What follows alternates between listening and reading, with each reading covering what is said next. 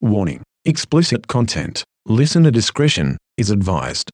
Welcome back to the Great Northeast BJJ podcast. This is episode number five, Dojo Storm. We headed out to Mass BJJ in Arlington, Massachusetts.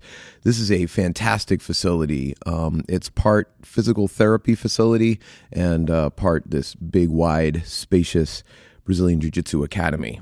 Uh, place is run by Mike Pellegrino.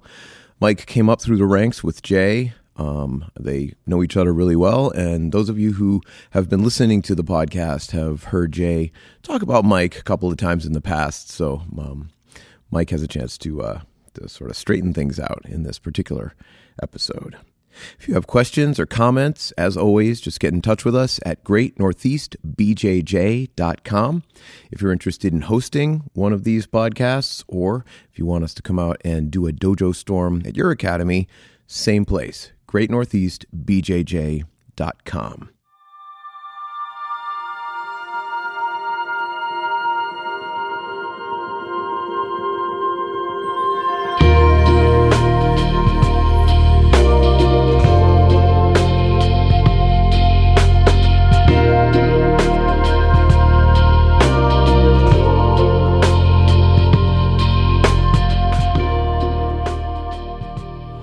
welcome to the Great Northeast BJJ podcast. Uh, today's sponsors are, as always, Tortuga Soap Company, owned by uh, the funny-looking little guy. Yay, Tortuga. Uh, handcrafted Viva. natural soap made for grapplers and everybody else. It's a wide variety of fantastic soaps. I'm not even going to bother with naming these anymore because you guys just make fun of them. Tea tree. Tea tree is Coffee. shit. Yes. Lavender mint. Lavender. Lavender Uh, mint. Lemon Goat's poppy milk. seed. Goat's I- milk. Goat's milk. Yeah. I, I, I like. Goats, bro. Jay I- milks them. with my mouth. I want to. I got the uh, lemon poppy. That's good, And, right? uh, and popped it in the uh, shower, which is great. It's good for almost everything. Modeled after a muffin. But the poppy seeds can be a bitch, George. yeah, well, you know what? It's good for your skin. It's, exfoliating. Almost anything. they get stuck. I don't know, man. So I'll put a I'm warning be- label on it be next st- time. I'm going to be stepping wide from the, the lemon poppy seed in the future, if it's okay with you, brother. All Stay away from the coffee then. Too. yeah, and the lavender buds. It's this type of a podcast, huh? Yeah. Sounds like you should be boning up on the tea tree anyway. Oh, okay. So, Crash Kimonos, independent geek company, limited releases, no boring, mass produced. This is what he always writes. Uh, bottom line is the big woo coming along. I, I did my due diligence and rewatched Joe versus Volcano, so I would understand Yes. your jokes. Anybody who's interested in this particular gi will want to rewatch that particular movie because I had no idea the connection there.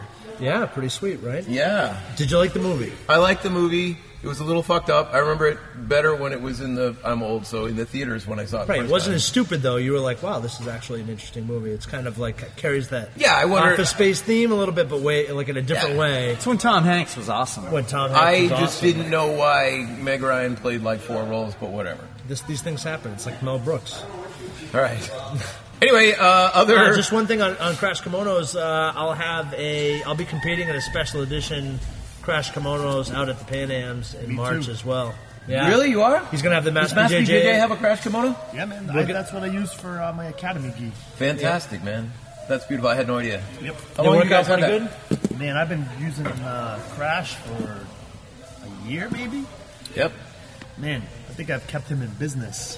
Every time I get Right. big order, like 50 gis at a time, he's like, buy more. I'm like, dude, I got no room to put them. Right. I I got all my money in Crash I give Kimonos. it, dude. I seriously just ordered 30 from him like a week Right. ago. Do you, And I res- do you, do you resell them out of the academy? No, that's what I for a trial. You get a uh, gi with the trial. Oh, oh, I see. That's what I use for like new students and stuff. And uh, it's funny because he gets so mad at me because like I'll tell him I want a gi like on Tuesday. I'd be like, dude, I need 30 geese. And then like a week later, I'd be like, dude, uh, where are the geese at? and he's like, Pakistan. wait, we got, we, we, we got an inside joke. He, every time I ask him, he says two weeks. Oh, yeah. So even if it's like coming tomorrow, he's like two weeks. That's another uh, great Tom Hanks movie. Money Pit. All right. Yeah, the money. Let's, Two let's weeks. hold on a Two sec. weeks, two weeks. So we're out- we're a little out of order. Let me do some. Uh, let me catch everybody up. We're talking to Mike Pellegrino Mm-hmm. from Mass BJJ. is our uh, esteemed guest today. You're my guest. He's our guest anyway. Those wait, this is another Dojo Storm podcast. Some of these guys came along and uh, did hard rolls, and uh, I got smoked. Me too. it was good. It was fun to watch. You guys were uh, You were, watched? were on fire. A little of it towards the end. It's inspiration for me to drop to a lower weight class. Go back to white belt. So yeah, that was so. This, uh, like I said, uh, uh, Mike Pellegrino, Mike and Jay. Well, look this way. If you've listened to the first couple of podcasts, you probably already know who Mike is. I'm not sure if Mike's listened to the first couple of podcasts. I, I heard about uh, Jay talking shit, but I don't know Oh, exactly okay, what a he little was bit. saying. Not nearly as much as I want to. Well, we heard that you got your black belt after Jay. Yeah, about 20 minutes after.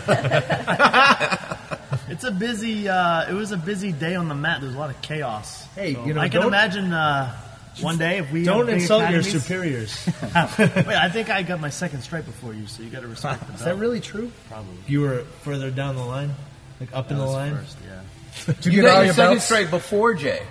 Second stripe before Jay. Mike, this is uh, uh Same time. It's like the Tour de France. If you finish in the same group, you get the same time. Yeah. Yeah. Yeah, we so- got all our belts together. Is that what you were saying? You got them all? all I remember we got our blue belt in the red room. in the, the old red room. We were talking about the red room a few podcasts ago. I remember I was that. like, no windows in here, only one door. Yeah. They don't want you to see what's going on in there. And that's when we, we had to show technique off of the sheet. Remember? Right. It was like, okay. It's like a test. we had Who's it was a teaching test. then? Roberto. yeah. It was me, you, and uh, Matt Grassi. Yep. Remember that kid? Yep. He's definitely not listening to this today. It doesn't matter. Whatever happened to Matt Grass? Where are you, Matt? Where are you? Yeah, he was old school. I, I told that. you the story. Like we, when we had the downtown location, guy comes into the academy and sits down and he's watching. And I'm like, I'm teaching. I'm like, I recognize that guy. I don't know from where. I don't know anything. But I start talking to him. He's like, Oh, I used to do some training. And I'm like, We're talking for ten minutes.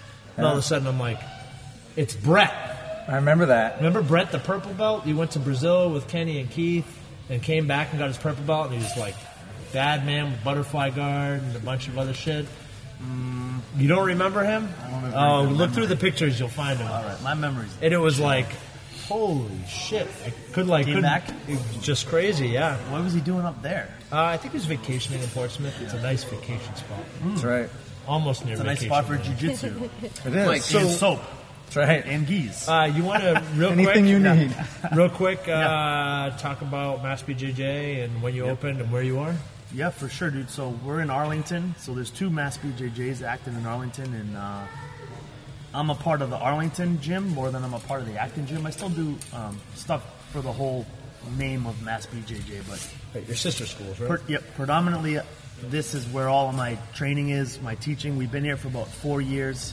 We'll be four years in March. So if you guys are free, we're having a big sem- uh, seminar. March 5th, Yeah, we'll be there. Two weeks sure. before the uh, Pan Am. So Do you already have a date for that, Mike? March 5th, 11 o'clock, 11 March a.m. 5th. no, Everybody, no, no date. yeah. but um, we've been here for four years, and we just moved about seven months ago to a big space. So It's an awesome space, You man. love it. I love it. I So love it. It's This got was showers. my vision when I opened. It's in the the way that I got in a position to open up a, an academy or a school is like crazy.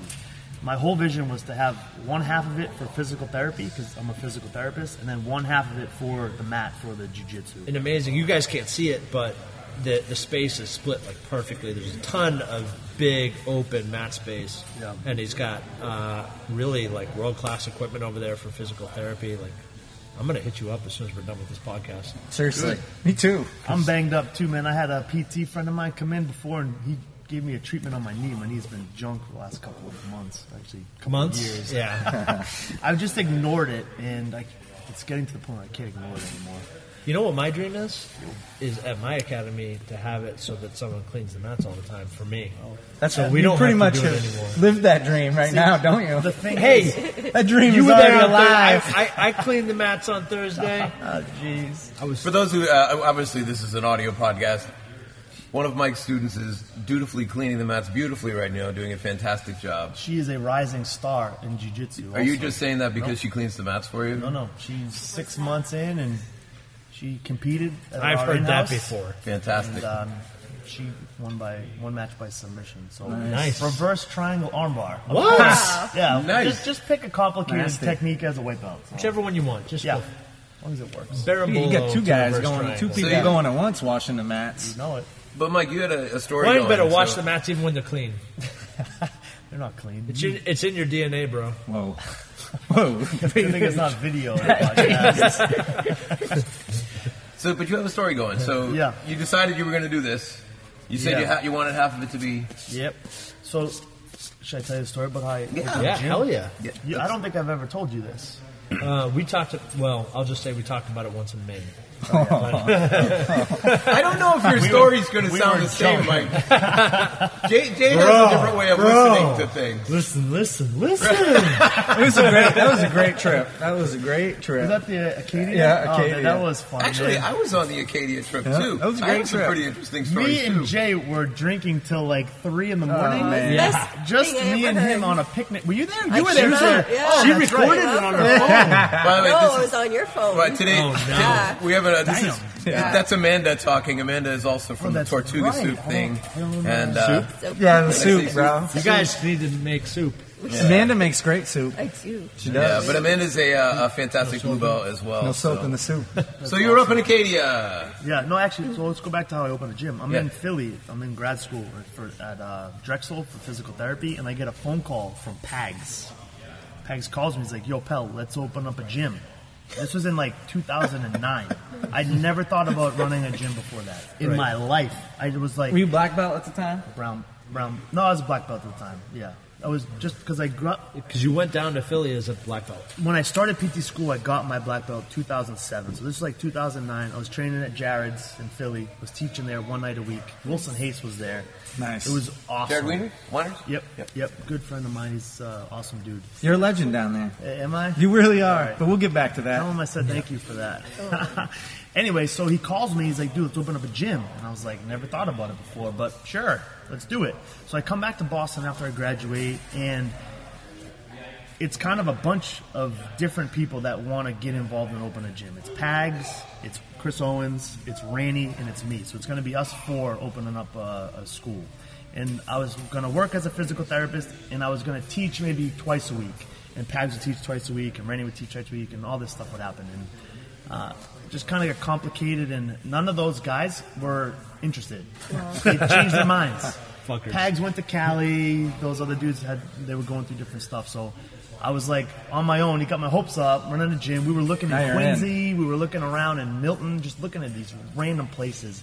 And I used to come to Arlington because Nate used to live here. Remember? Yeah. We used to watch the UFCs. Right. Put on his Put on the- helmet, the bike- the And motorcycle helmet, We would and, like, headbutt each other. Dude, we would literally fight In his no, kitchen and living yeah, room. during Pride, back when like uh, Bob Shogun Sapp would fight uh, Nogueira. Oh, yeah. dude, it was. I would leave with like a bloody lip. Oh, I would have Oh, loved yeah. to see that. We was wake crazy. up in the morning, loved to be clothes would be ripped. Jeez. Like we'd have bruises Was and Nate, rug was burns. Nate involved in these Oh, fights? Oh yeah, Yo, he was really? like Nate's Nate. I used to. he was like I'm Vince not gonna say McMahon. what I used The to do, librarian? yeah, Yeah.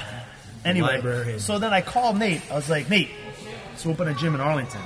And he's like, all right. Did he already have the Acton He one? had Acton, yeah. But he was he he he splits it with you know Right. Pat Barbieri, and Right. I was like Nate could he knows how to run a gym, and he's a good teacher. He's definitely uh, one of the most technical guys that I've ever met in the sport, and Hell yeah. I was like it would be a great partnership, and we just looked at a space, and we ended up getting a space. One thing led to another. We started to grow, and then I started to want to combine the physical therapy and the school, and that's where we are now. That space you were talking about was an actor.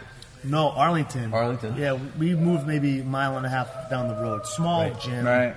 Acton is still there. It's actually one of the bigger BJJ schools you're going to find in the Northeast. Right. Yeah. Um, Yeah. It's been running since man since I can remember since we were purple belts maybe. Yeah. Yep. I. It's kind of like interesting because I, when I was a purple belt, remember we I grad, so I started jiu-jitsu when I was 18. So I was young. I started when I was a freshman, uh, and then At BU, right? At BU, yep. And I got uh, black belt when I was 26. So I was pretty young. You know, I was in college. It was kind of like. How'd you get started thing. in jiu-jitsu, man? Why'd you start? Yeah, dude, this is another pretty cool story. I played sports. Actually, Jay went to St. John's Prep. I went to Xaverian's. It was like a rival Rival school. school. But you know, like those types of schools, it's all like, you know, sports, athletics. It's You like have to you're play involved, sports. right? And it's important. And when I graduated and I came to BU, I like didn't have anything. So I was just like working out in the gym and I'd like pick up basketball. But I got bored of that. And this kid, this stoner, I'm not even really friends with him. he's like, "Yo, uh, let's go to a jujitsu class," and I'm like, well, "I don't even know what jujitsu is." Like, I don't want to karate chop. yeah, maybe I I'm had seen the UFC, but I wasn't really into it. And I walk into the BU club, and I see a bunch of dudes wrestling in like Vale Tudo shorts. Oh. And I'm like, You were into it then, weren't you? I That know- sold you. I, I know one of those guys. I'm like, this is my thing. wait a minute. I've been searching for you my whole life. They're on like old Does, raggedy. does Mike have a similar affliction, Jay? Uh, no, Mike I'm usually keeps better. his he's much better now. I'm Much much, better. better. now. I don't know what You you, are guys a lot talking better now. about. You are, dude. You yeah, are. dude, I'm. I found. I seen the light. good. I've actually Good. since since we were students, I've recognized what type of a student that I don't want. Oh. and me as a student, You don't want that guy. You don't want that guy. 20, I right? would- Like I don't know how Roberto controlled us. To be honest, without Roberto, dude, it would have letting been, us be individuals, Yep. we wouldn't be able to touch as many people as we've been able to touch. So in a good way. In a good, yeah. Let's And- clarify that. Yeah, and, uh, yeah, we haven't physically touched. I think everybody knows what you Appropriately. Keep on Yeah. plow, plowing forward. Um, where was I? Well, you're talking about being at Touching BU, people. and then Oh, oh, I think so you I left thought off you on struggled. Vale Tudo So shorts, we're walking Mike. in his Vale Tudo shorts, and like I just did not know what the hell was going on, and I didn't want to stay. I was like, dude, I'm cool, man. I'm not interested in doing this thing. I was like, just stay one class with me, so I'm not by myself. And I did, and I learned a technique, and there was a couple things that we did that day. One of them was the guillotine choke, and and then at the end, this small dude was like, hey, you want to roll? I was like, what do you mean, like roll? He's like, you know, just like try to like beat me. I was like, what can I do? And he was like, whatever you want, like. You can punch me, you can kick me. I was like, all right. and you're not gonna hit me back. And he's like, no. And so, like, I thought I could beat him up. He was much smaller than I, and he just destroyed me. Wow. And then I was like, Who's that guy, dude? little Japanese dude, BU. I don't remember what his name was. I haven't seen him in a long time since then. Because I left BU to go to Roberto. While you're at BU, so so who was running the club at BU? Is that actually? It wasn't a Brazilian Jiu-Jitsu club. No, it was. Pat was? Barbieri was teaching Oh, it was, a little okay, bit. right. There was another guy um, running. He was a blue belt teaching. He, tra- long story short, but he Yeah. wasn't training at Roberto's anymore. Right. He was he was running it there. And But it would so this, this club has there. lineage Right. through, oh through yeah, Roberto as oh well. yeah, Oh, yeah. I gotcha. Yep, yep. This was kind of like a I don't know what you wanna call it. offspring, an offspring, just like, a get jujitsu exposed to college Yeah. students Right. for free. I wasn't paying anything because it was just like club. By the That way, purple this is belt, why this is man? why we. We- It was Oh no gi. no, we, Oh. we were, he was a white belt. Like, Pat. oh Pat, was- Yeah. He, well, it was no gi. Right, he might have been a brown belt. I Yeah. think he was a brown belt because this was in '99. he was a brown belt when we found Roberto. Yeah, this was For sure. '99. That's when I started. And um, anyway, so I learned the guillotine, and we leave, and the guy beats me up, puts me in a pretzel. I'm like, "You got lucky. Let's do it again." He beats me up faster. Like, you got lucky a third. Let's go for a third and final. And he just destroyed me, and I was like, "I'm sold." so then I go back to the dorm, and I was on a dorm full of like alpha males. Like, you're from Chicago. Chicago's not tough. You're from Wisconsin. You're from. A lot South of people got guillotined Right? that night, right? So that's what we did, right? Because what do you do as an 18 year old kid to determine who the toughest one on the floor is? You wrestle. Plus, right? everything you learn, you want to test it, Yeah. whether it's in a book or whether Yeah. it's on the This mat. is you after wanna one test it. class. One class. Nice. One. Listen, this is this is unbelievable. One class. So I go back to the dorm and we do like our our like evening wrestle off, right? And just everybody like, okay, you're gonna go against him, and then you're gonna go against him. It was just a bunch of dudes in somebody's dorm room just wrestling to see who the toughest was, toughest one was. And when I started doing this, like I was in the middle, right? I wasn't the toughest, I wasn't the weakest. I was just like blended in the middle. After one jujitsu class, dude, I guillotined every single person. It was the most Floor champion. Oh, dude, it was the most empowering thing ever because I went from like middle to like the king. That's awesome. Well, they were probably one they're all class. probably so trying awesome, to double man. you anyway, right? Yeah, you're just gonna guilty, go right. guilty, Oh, guilty. man. And then I was, It was easy. and then I just never stopped. Like 17 years, and I just have not stopped. It just all went back, and I went back, and then there was this dude named Icaro who trained at Roberto's who went to BU, and he's like, if you're serious about this, you should go to this school in Watertown, and that's what led me there. And So you, would you make the trip to Watertown? How many times a week? So here, so All I, five I miles went, of it. I went to BU, right? Yep. At Boston University, it's expensive. You can't really get around right to Watertown. So I begged my parents to have a car, and they're like, no, because it was like five hundred dollars like a month to Right, park just it, to or use it. something Yeah, stupid right, like right, that. right. I'm like, I'll I'll pay my money to just have a car, just so that I could drive to Watertown. Is that the LeSabre? No, no, this was that. This was the Cutlass, Oldsmobile Cutlass, I or something like that. I have a feeling this is this is a series here. This is going to be the first episode of uh, of the Dojo Storm for uh, Mass BJJ. We have to come back and do this again. But go ahead. Come Just anytime don't don't rush. Don't rush. Yeah. Keep going. These are great stories. One thing led to another, like I said, and then I found Roberto, and that was like unbelievable. Because when I walked in, and there's so many stories going into Roberto's, like Oh, right. I had no idea what was going on, and I came from like three months of no gi, and I had to put the gi on, and I just got tied up in a knot, mm. choked every which way, and then do you remember Doug Kalenda? Sure. This scared me for my life. I'm in the changing room, and this dude is just like the Hulk. He's like shredded, ripped, jacked, and Pat's in there. These dudes are just complete savages. And we're doing guard passing drills, and Doug's got two young kids that are just running on the mat, just running back and forth on the mat. And I do This like the downstairs academy, right? yeah.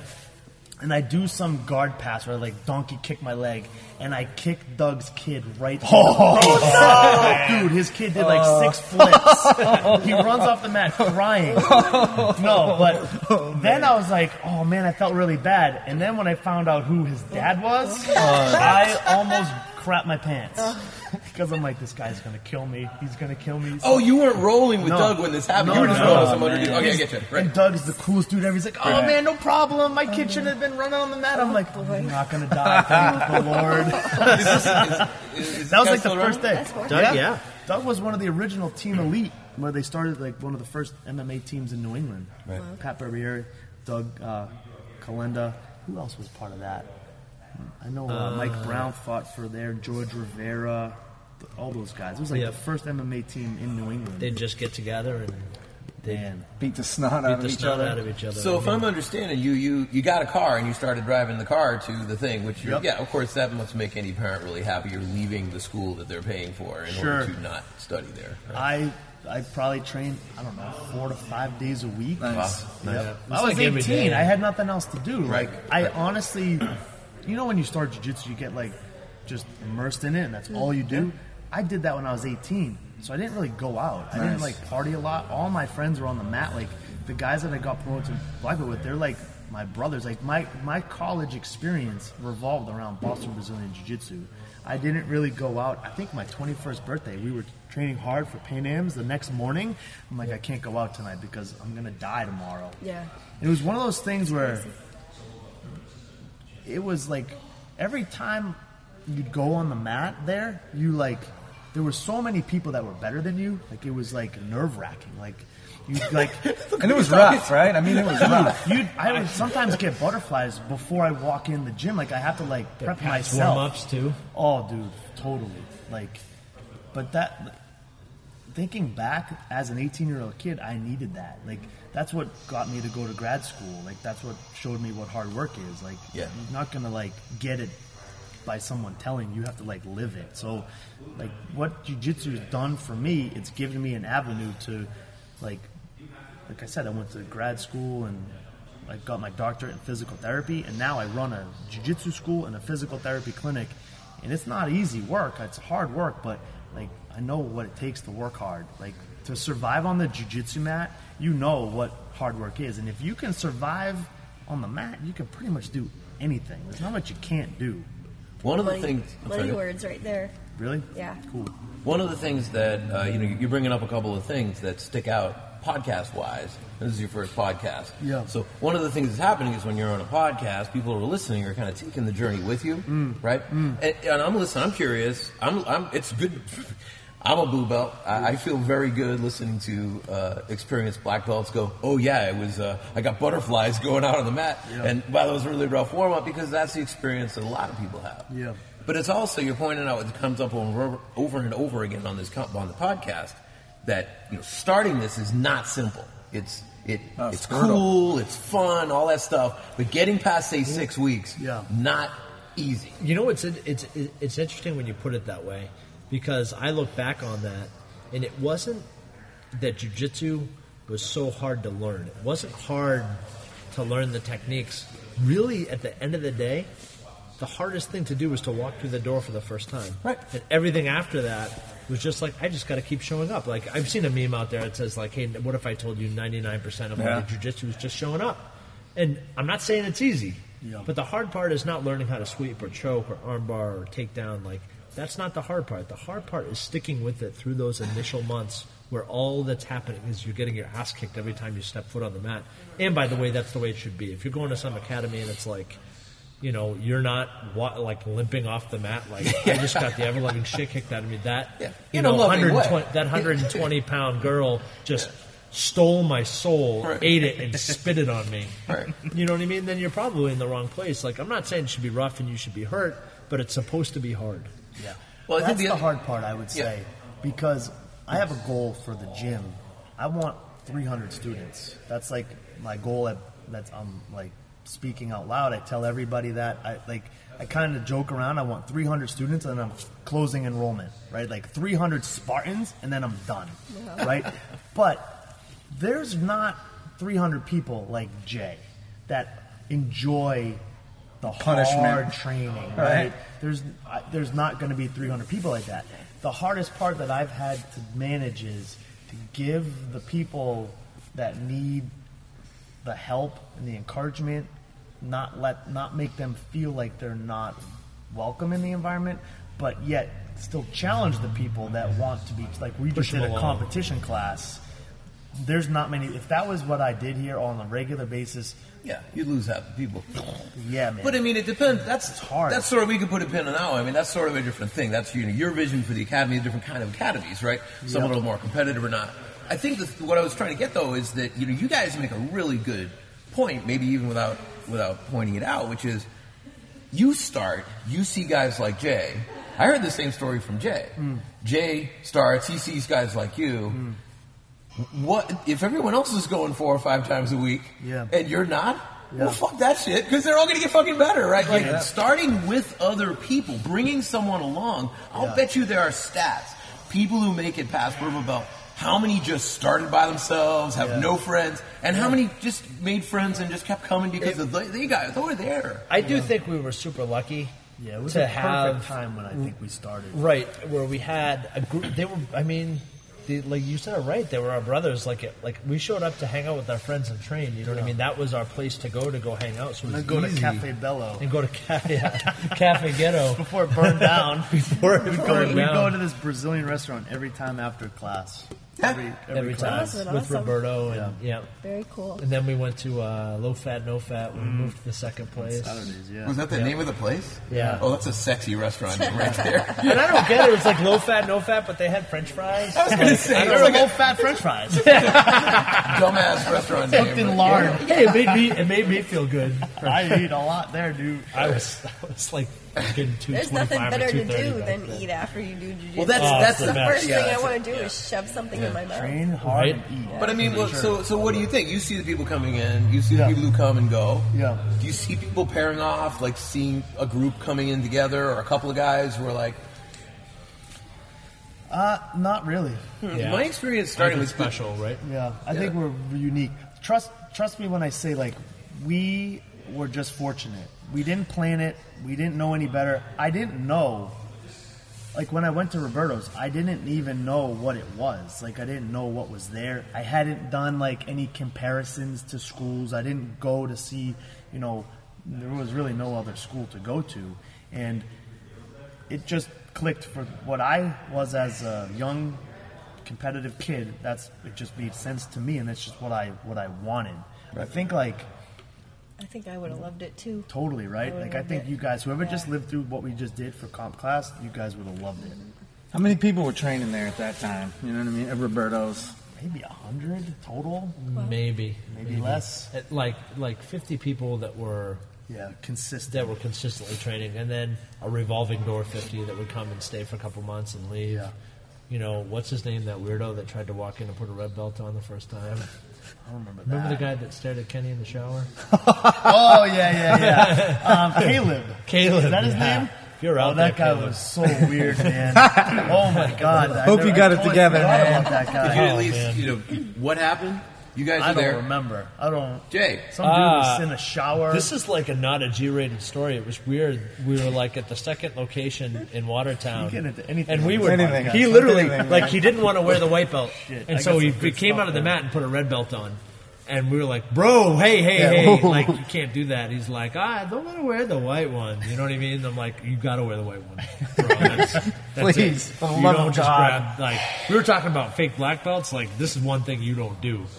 And uh, so we train, blah blah blah blah. And remember, like, like from previous podcast, we talked about there's only two showers. I think in the second location there was three. Is that where the boxing gym was? Uh, yeah, next door. Okay, yeah, yeah. And so that was this. three showers, maybe. Yeah. And so you'd walk in. You sh- there's always a line to get a shower, right? Because people wanted they didn't want to be dirty. They wanted to, you know. And so this guy, like Kenny's in the shower, like you know, like whatever, like shampooing the hair, like doing his thing. Maybe not doing his thing, but shampooing his hair.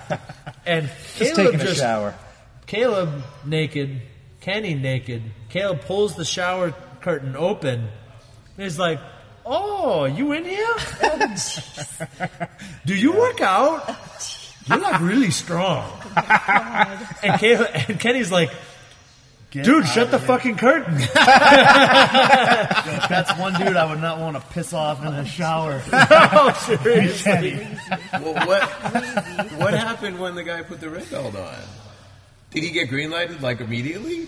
He didn't you keep it on long. I don't believe. I don't remember. No, it didn't. Was he like a red belt in another? Uh, No, he just He just didn't want to wear white. I white. didn't know why there's a red belt in the gym. I was, Ah, it's it's so funny. point. That was what I was thinking. I'm like, you I guys don't- just leave I don't even- a red belt around, right? Honestly, I didn't even know there was a red belt till Yeah. like a year ago. Really? when we started jiu-jitsu, there were no like right. red coral belts. You know, like There weren't any. Yeah. none. Like a purple belt was like, oh my god, dude, is that guy a real purple belt? Like, Yeah. You walk in the gym and you'd be like, oh, it's a purple belt. But That's the time we got stomped by the purple belt. So yeah, they were, they were real purple belts. and like I didn't even know. Like it was like weird. Wow. But uh, like remember remember um, that old dude Richard, the German guy. Yeah. Me and Medina went down to a tournament in New Jersey. Me, Medina, He had a ponytail, right? yeah, and Richard. That dude is definitely seeing like psychiatry now after that weekend. Oh, he split a hotel room with me in Medina. And Medina's like the most messed up, like Number one. Number one. no question. Number one. Numero is uno. number one. I like Right. this. He won't have a chance to defend himself until Yeah. we get out to California. Right. Yeah, he's clearly number one. He is But number one. You, he won't let you know it, like when you talk to him. Yeah. Only when the cameras are off. I should save all his text messages so that I can put them on blast. Seriously, along with the podcast. Like this is the guy we were talking about. Oh, he's you, you. You're good, dude. Yeah, you're fine. You're good. So not only do you have physical therapy, you have archery Yeah. at Mass me and, me BJJ and Josh shoot a little bit. In the academy? Yeah. Just a, there's a compound bow going on right now on the mat. Yeah, I missed the target twice. We'll put it on Facebook for you guys. I, w- I mean, I I would got like to shoot it, but go I would shoot. for sure miss. You better not. I would is- totally miss it. Man, Ooh, yeah, that that was was nice. shot. This is a good shot. So really, what I'm interested in, man, Is because me? I and it's This you, place dude, it's legit, you. bro. I want to know about when you Hey, because I come this way, bro. because I was down in uh, no, no, no. I was talking to uh, Riddler, I was down in Philadelphia training with Jared Weiner J Dubs. and uh, and his boys who are awesome, man, and Yeah. who is like I feel like you know his guys are so cool and train super hard, just like like here and just Yeah. like what we do, and like everybody is like. Oh man, Mike from Boston, Mike from Boston, they love you. Yeah, thank How, you. So you ended up there like in grad school. That's where I went to. I went to Philly. I went to Drexel for grad school. I had known Jared for a bunch of years before that because we'd see him at the Pan Am's when it was in Florida, and he was friends with Kenny. So him and Yeah. Kenny, they, they Jared came up and did a seminar a couple times, Right. and I, I met him, and you know, one thing led to another, and I ended up going to Drexel, and I, you know, told him I was going to be there. He'd be like, yeah, dude, awesome. You come in, you know, train here, and he gave me a class I was teaching on Thursday nights, and um, you know, we would train and we'd go out, and I would teach the guys. They were awesome. So, a bunch of those guys on there, I'm still pretty close with because I was there for almost three years. Yeah. And um, what do you guys want? Some Jared stories? Yeah, man.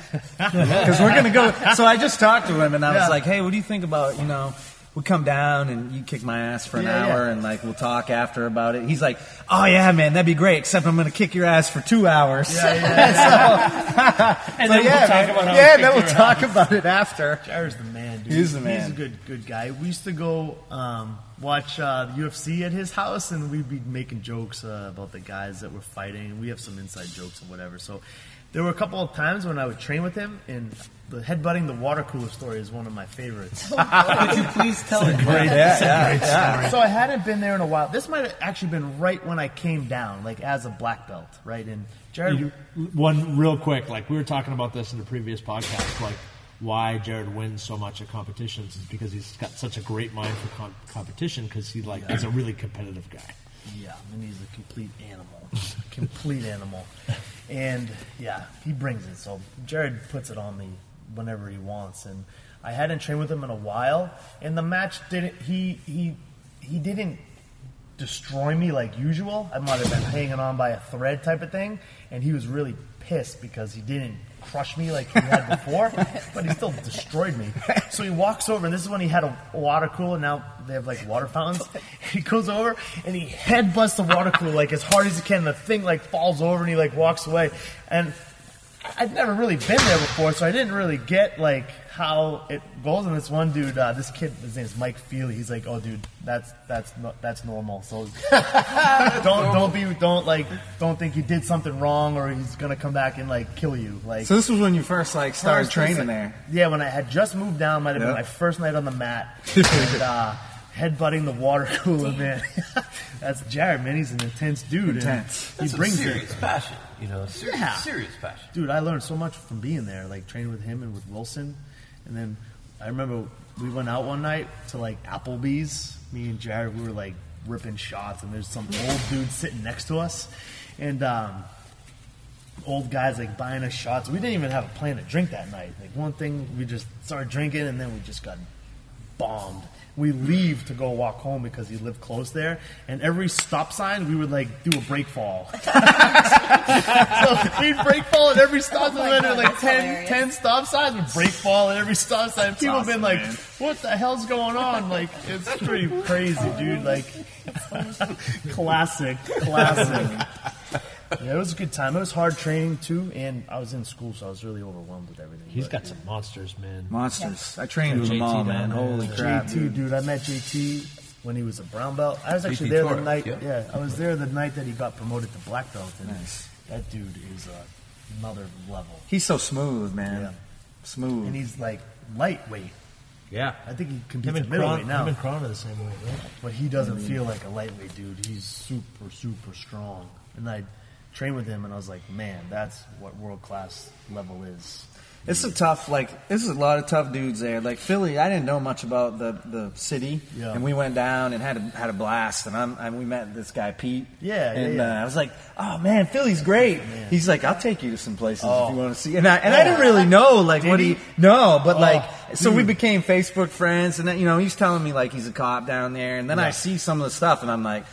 I'm glad you didn't take me to those places. Like, holy crap, man! Thank you. Dude, Yeah. one night it's intense. Jared place. was a cop too, and one Right. night he took me to North Philly, like driving around, and like he scared the shit out of me. They were like, we would roll up like in the worst neighborhood, and the window would be rolled down. There'd be people staring at us, like Yeah. these two white dudes in North Philly driving. I think he, I might have been like a Honda, whatever, Accord or something like that, and like he, he'd be like, we'd be driving, and like people would be like whistling and stuff, Wow. and supposedly like the whistles meant something, Right. like like. I don't know, communicating with other gang members. I'm not sure, but I was like, Almost Jared, like they knew Jared was a cop, that kind of thing. yeah, like keep an eye on this car. I'm like, Jared, get me the fuck out of here now. Like I was like pissing my pants, and he's cracking up. Yeah, up. man. This is Dude, Philly it's is a hard place. Oh man, I had no idea coming from this Boston. It's not. Right. I'm not used to That's that. true, man. That's I believe. It Doesn't that, happen uh, in Ipswich, does it? right. No, dude, there's tons of that in Ipswich. But we did go to the, The uh, fisherman Reading rivalry is just uh, intense. market, Did you man, get and that was the the Knicks, greatest. The, the pork uh, Rob sandwich. No, man, Yeah, but we've the- got the the, Knicks. donuts. We got donuts. The donuts. Beiler's. um, Did you have yeah. the uh, the maple bacon donut? Yeah, there was like four it of them. good. That is the greatest donut. Um, That's why you went up a weight down. class. I'm, no, I'm, I, I can eat whatever. I'm Yeah, you're always, good. I'm You always don't- you don't featherweight, go up. man. when we I'm get back, featherweight. when we get back, there's a Beiler's donut in my future. I guarantee. Well, we got to Sure. take a road trip down. They were yeah. even good the next day. Yeah. I think maybe think we like ate 'em three for three days. days. uh, yeah. Oh, three yeah, days they're- after they were those still things. great. I would go down with you guys. I haven't been Yeah, down we should since do I it. graduated. Well, that's It's been a while. Yeah, we should definitely Yeah, do it. all right. Boston Pete, Mike Pete wants to be uh, Pete wants to be on this. Yeah, yeah, he does. Uh, you guys know good people, Who is- man. who is- you do can you do mind some good asking- podcasts. uh, I know you guys talk about Pete. Is that something He's a black belt at Jared's BJJ United from in Philly. Philadelphia? From but he Philly. wasn't from around here. No, man, Oh, we sorry, met him. we So he was go, super. right. This guy, you know, I didn't know him at all, but it turns out we have all these like, you know, connections. Super friendly dude, welcomed us in there. Great guy. Um, and then it turns out like, you know, there's always there's always these weird connections of Yeah. you know that you know people on the in other ways. But so yeah, he he was like heard this. He's like, I got to be on this. Nice. So yeah, we should go. We should all go down. Yeah, man, I'll train. definitely go down there. Yep. So did you come back from? I'm sorry, but did you Yeah. come back from Philadelphia to open this place, or was that Well, I came back thing? to. I was working at New England Baptist Hospital. Yep. But yeah, the plan was when I came back after graduating from Philly to move back to Boston, and I was going to open up a gym with Pags. Right, right. And that thing fell through. Then when I was living here, that's when I called Nate, and one thing led to another. But yeah, I actually. I, we skipped some of it. Yeah. I lived in California for a little while after I graduated from college. Yeah. I moved out there, and I trained with Sean Williams and Nice. um, you got you actually Treffrey, Josh Treffrey. There was when you came to Pan Am's, uh, stayed at my place, right? Yeah, yeah. So you came out too. Yeah, we were there that Yeah. night. Uh, Yeah. and that was that was like the second most fucked up trip too. Like, Wait, wait. This is there the, this is the trip that you took a dump in the guy's front lawn. We talked about that last time. Wait, let me Wait, wait, wait, wait, wait, wait. Just so you know, to- to put it- we call that spewing hate on this podcast. That's true. That's going to be our first podcast T-shirt. Is Jay with his ass in the middle? There's of a any question about whether I tell the truth or not, firing like I firing cannot make this shit up. I, Did I he never doubted it. the story where you where there was like the stand-up comic and he No, no, no, no, no, please go ahead. There's a cop over there. Please Or go ahead. Or the story where we all, me, Medina, Mike Littlefield, Mike, we this is took why our we shirts came down off here, okay? and he stabbed me with a butter knife and threw it at the cop. And then we wrestled. Wait, wait, we wrestled in the parking lot, and then this cop comes over, and she's a good-looking Okay, cop, I- uh, and he Tell tries. the whole Did you story, have to man. get her back to the hotel? And Jay tries to get her back to the hotel. No hotel. freaking way. That's And. Littlefield is like, dude, dude, stop it, stop. Don't check my ID type of thing. They did background checks. Oh, all right, so let me tell you.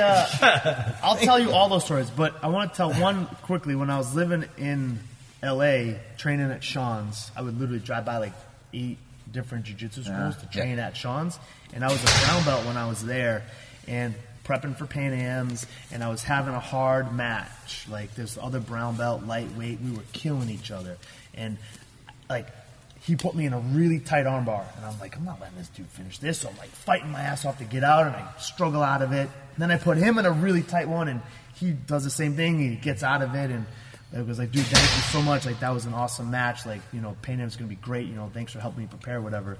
I go home that night, and I put on Boondock Saints. Oh, yeah, and right, it's Sean yeah, Patrick yeah. Flanery, the dude that I just had this war with on the mat. He's actually the he was a brown belt lightweight training at Sean's. exciting, Can you believe Wow. that? I couldn't. I was like, dude, that guy's a badass. Like, he just kicked my ass on the on the mat. Yeah, yeah, it was awesome. So you told him about. I only told the only You one I told You Yeah. was All right. So this one is the f- second Pan Am that we did because the first one that I did was in Orlando. This was before they moved it to California at a How, blue how long ago was this, man? This might have been 2002. Okay. Second year that I did it as a blue belt was in Santa Barbara. that was Nice. UC Santa Barbara. First time ever for me to Santa go to Barbara's California, nice. and that's what I was like. When I graduate school, I'm moving I here. think everybody says I that. might have been 21. No, yeah, I was 21 because I could drink. The first Pan Am, I was 20. I couldn't drink with the guys. So, uh, 21 Pan Am. We go to Santa Barbara. You know, we compete, and then we hang out after. And we went to this. There's no chaperones. Not There was like not a full on adult there. I think we were, was there, but he was taking his Yohimbe. right?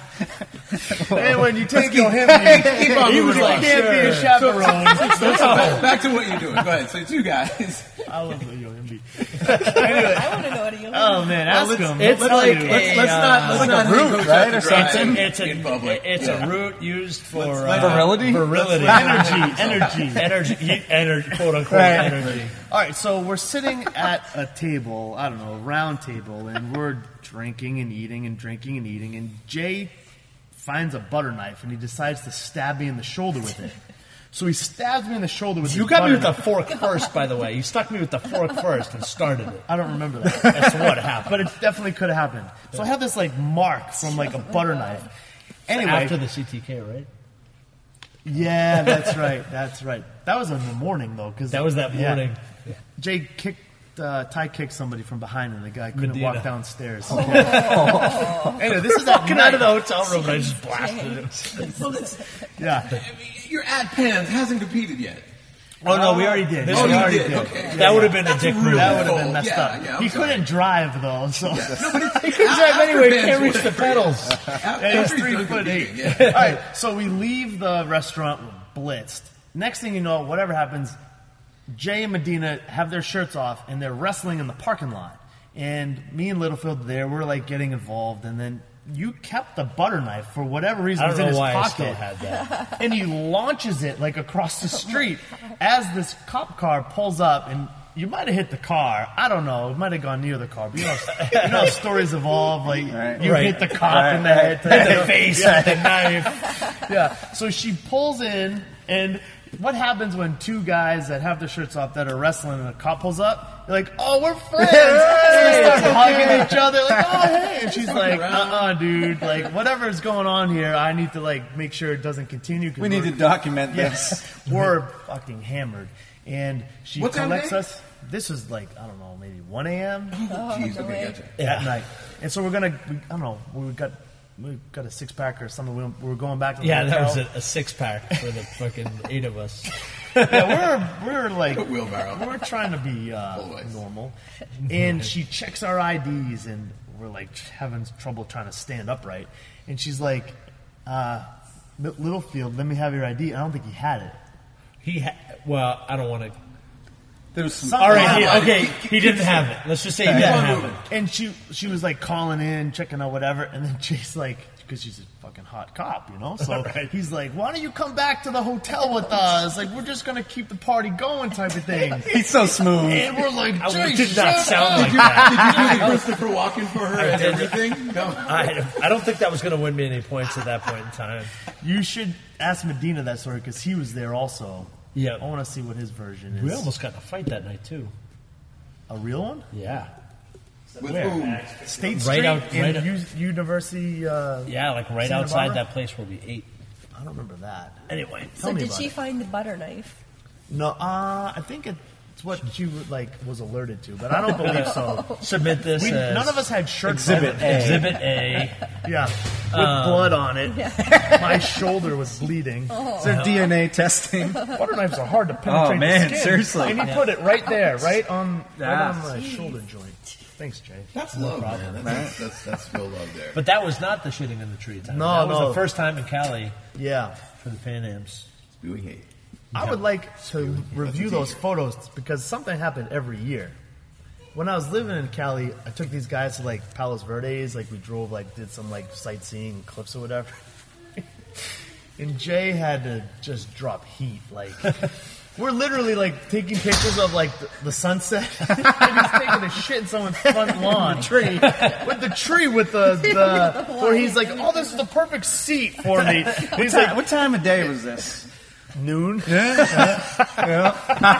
It's, it's great here in the same story. Look at come Josh. back. Look at Josh over there going, Wait, "Yep." were you there? Were you there? Come on, if you're going to tell your corn. private, so it was a gated community. Yeah. Mansion with a 10 You, well, hold on, people can't, can't, can't hear you unless you come over here. You got to stand in front of the mic. Who, who, who is this person? Josh Treffry. Josh Blackwell Treffry. Acton. Beautiful. Come around. Go, Solid. go, by, go by Miranda and Elise. This is like a, a So this is, flashlight. this is the first time I went to the Pan Ams. I'm just a kid. I'm like 18 years old, and I'm out there with all these black belts, all excited. Jay's like, gotta drop heat. So exactly like he says, he finds a fork tree right in front of this million dollar home. There's fence around it like a brick brick wall. With a gate, and he's up there, and all of a sudden you see the gate open, and, and there's just Jay just trying to get out of there as fast as he can before this car drives out. and it, it was like 15 feet off the ground, too. Oh yeah. I made that up. it's even better if it was. He climbs his tree and he's just, he's it's raining shit. But this was a, really somebody's lawn, right? Yeah, probably like I don't know, someone famous. in L.A. Right? It was right near the ocean. yeah. It was like up on the cliffs near the ocean. Oh man, that Probably was nice. I wonder whose it was. And then this uh-huh. other time we're driving, and there's like a stand-up comic, like his back is to the like the street, The big, big window. all glass window, and he's out to like the audience, so his back's to the street, and the audience can see outside, but the comic can't. And we pull up to like a red light, and we see this, and Jay's like. I'm gonna get out. Jay runs out. He's just about to moon him, and as he turns around, Press there's like a cop staring at him. and his hands are like this, and he sees the cop, and he's like, "Oh, yeah, oh, I'm gonna go back in the car." and we took off. Are they covering this story correctly? That's so funny. So far, what I've heard from what I when I was there, yeah, Yeah. Do you remember? I was uh, not there for the Aaron, the story about Aaron McKinnon in the back seat. There was like Nate and like we were in the car Yeah. with uh, with the other guys. And it's like Aaron's like, I fucking hate my cat. I fucking my fucking Oh, cat. yeah, yeah. was- I said, comes into the the room and he yells at me and coat I fucking kick it. I hit it with the coat hanger. Roberto's over there. Man, I love cats. Yeah, yeah, yeah, yeah. I remember that. Uh-huh. Those are some good times. That's what I'm trying to create now when we go out there. Yep, this will be Experiences. well, What in particular are you trying not, to create not, when you go out? not shitting in someone's lawn, but like giving the young mm. students that have never done something like this, like preparation and experience. Like, hopefully they're not as effed up as we were. No. I mean, even last year wasn't like that. Yeah, You weren't out last year. Yeah, oh, yeah. you were. Yeah. Oh, you were. I just was injured. Well, there's a big difference between what was happening when you guys were doing all this and now, which is uh, camera phones and social media and the internet. So, with none of that stuff, you guys are just wreck and shop doing whatever you want. Yeah. These days, you know that. You know, Yeah. if I hung my ass out the back and started spewing, Someone's hate, gonna everyone's going to be taking a video. It's all going to Snapchat in five minutes. It's going to That be still like won't stop Jay. that dude did that. Nothing. Oh, no, I'm I'm just older saying- now. Stop, Jay. I'm older, Yeah. more I think mature. I, I think the uh, going wild is a little different now for, for this generation. Yeah. you know. Well, last year we still. I mean, it was last year was killer. We went out the probably the biggest group ever. Um, you know, and it was those trips are awesome because it's still the way it was last year. It was me and Pell and Medina and Tadashi, all guys that got our black belts together, like on the mat competing. You know what I mean? It was just like old times. Only this time we had like a bunch of students with us and, and showing them and showing them the right way to do it. Like not just not just like how to go out there and have fun, but like how to be a teammate and how to re- help people relax and how to become like kind of a family before you uh, before you compete, as you compete, and after you compete. And some people win and some people lose, but you go out there, you have a great time, you put everything, you train hard to be there, and you and you make it important to you, and then afterwards you have fun together. You know Well, what you're mean? coming back around to that same thing, which is uh, having that experience as a group rather than just some important. dude Yeah. who went out there and said, "I'm going to go do this," is a huge deal, right? It's a big deal to me. It's a, I know it's a big deal to Mike. Like those trips are a big deal. And it's also even no matter what happens in the tournament, right? You win, good job. You lose, the stuff you need to work on. But the preparation is gonna just fast forward all your stuff that you need to work on. The things that you make mistakes with are gonna be exposed in the eight to twelve weeks you do to prepare for the tournament. So you have an opportunity to get, you know, a year better of training in two months. Yeah. Well, I mean, and that stays with you, Regardless gold medal of what or not. happens. Yeah. Right, and I don't mean to just keep railing on it, but part of the reason why the prep works is because you're not suffering by yourself, right? You're Right. suffering with all the other everyone else who's preparing for the same thing. I just came in, you know, uh, late to this thing, and I'm looking out on the mat. I'm going. I saw George just I was suffering. No, but you were putting out some serious energy, which is obviously awesome. You know, you, you, it's not normally what you just sort of show up on a Saturday and just you know blast through shit, right? It's got to be that way. But I mean, that's it's that preparation, and, and you're not doing it by yourself. That's the best part. You're watching everybody, you know, and and, it, and it's the same thing. It's like if they're doing it and you're not doing it, Yeah. then it's like fuck you, right? Yeah. Or fuck me, right?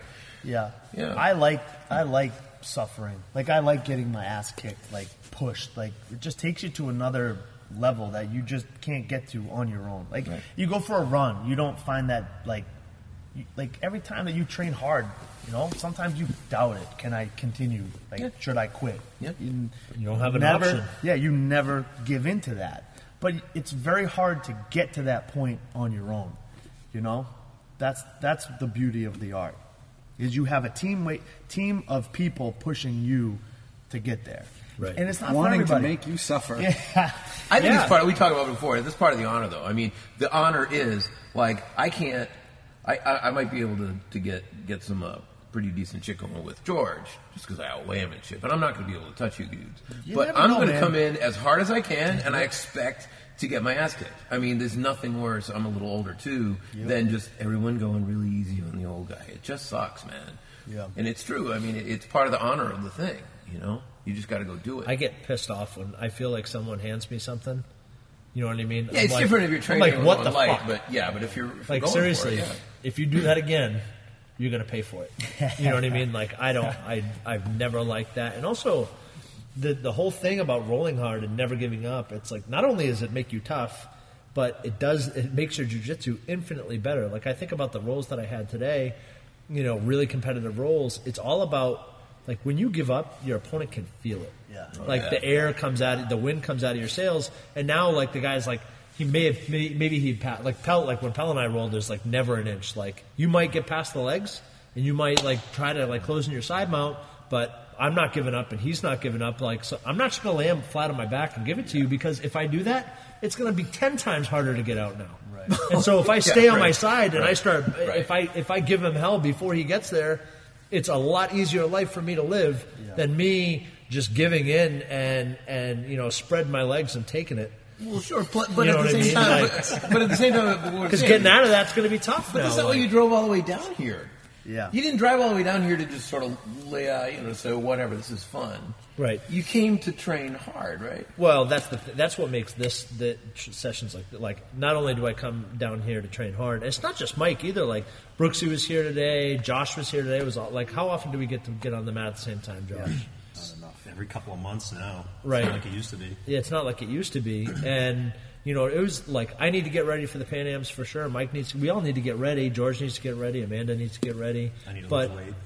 yeah, but getting here Josh is like to train with these guys is also like it's. I look forward to getting on the mat with these guys every ch- every chance I get. Like, like you know, obviously Mike and I came up together, but Josh, like, how long have we been training together? Since I started. Yeah, 12 years now almost. right. So it's like, in February. yeah, we've been on the mat with each other for a long time. That's And- like You part guys of were the cool kids when I started. The purple belts. Oh man. That's Now how, that's cool how fucked up it is around here. But what he's saying, like that, you never give an inch, you never quit, you never stop. That's like the one thing that I want to pass on to the students of my school is that's the only thing that I really care about. I don't care if you win the gold medal. I just care that you do your best and you never give up. Like never give up. I'll never forget the second year that I did the brown belt. I went against this. He's I think he's the head instructor at uh, Gracie Henzo Gracie now in New York City. there. Leonardo Lecce or something like that. I think. Disrespected you. Totally right. This is what happened. Yep. I went for the takedown, and as he as I went for the takedown, he like sat down, and I like fell over him. So I like started the match on bottom and mount, which is six to nothing. So it's like 20 seconds in, and I'm down six to nothing, and. You know, it was eight minute match, and whatever happened, I worked myself out. Th- We get back to the feet. Get back to Yeah. the feet because he did something like yeah, yeah he was like, like, celebrating oh, you early. mean- uh, I can't- celebrating. Oh, and Mike. I don't know how to He describe made a- it. he made He's a- like, he made a hand this. motion, He made a hand yeah. motion like, I got this. This is easy, piece of cake. Yep. And I watched Pell chase him across three matches, Yeah. trying to take him down. He, he- That's first of all, man. he pushed him out of the ring like four times. Mike got so pissed about that, he like ran him out of the ring, like pushing and tugging, like really ragdolled the guy across the ring like three or four times.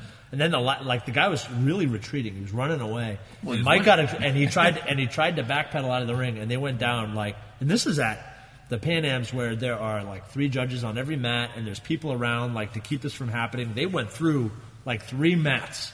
Like from one end of, of, of the stadium to the other end, and Pell was not going to let this fucking kid go. No, because it was like fuck you. Yeah, and I remember he was like really happy that time had expired because I was gonna be a bull at him every every minute. You give me a second, I'm not gonna stop, and that's like I'm the, that's the m- most proud of any match I've ever had because I never stopped. Like I was losing, you know, and I just like flipped that switch, and that's kind of what I want our students to be like. Is oh, I'm losing. Oh, I can just stay here and play, and the guy will win on points. Fuck that. I'll chase you out of the fucking arena. You know what I mean? Like you can't run away. You can keep running away. You can keep running away, but you're the one retreating. Just because you win six to nothing in a match or six whatever the points were, you have the honor because you're the winner, bro.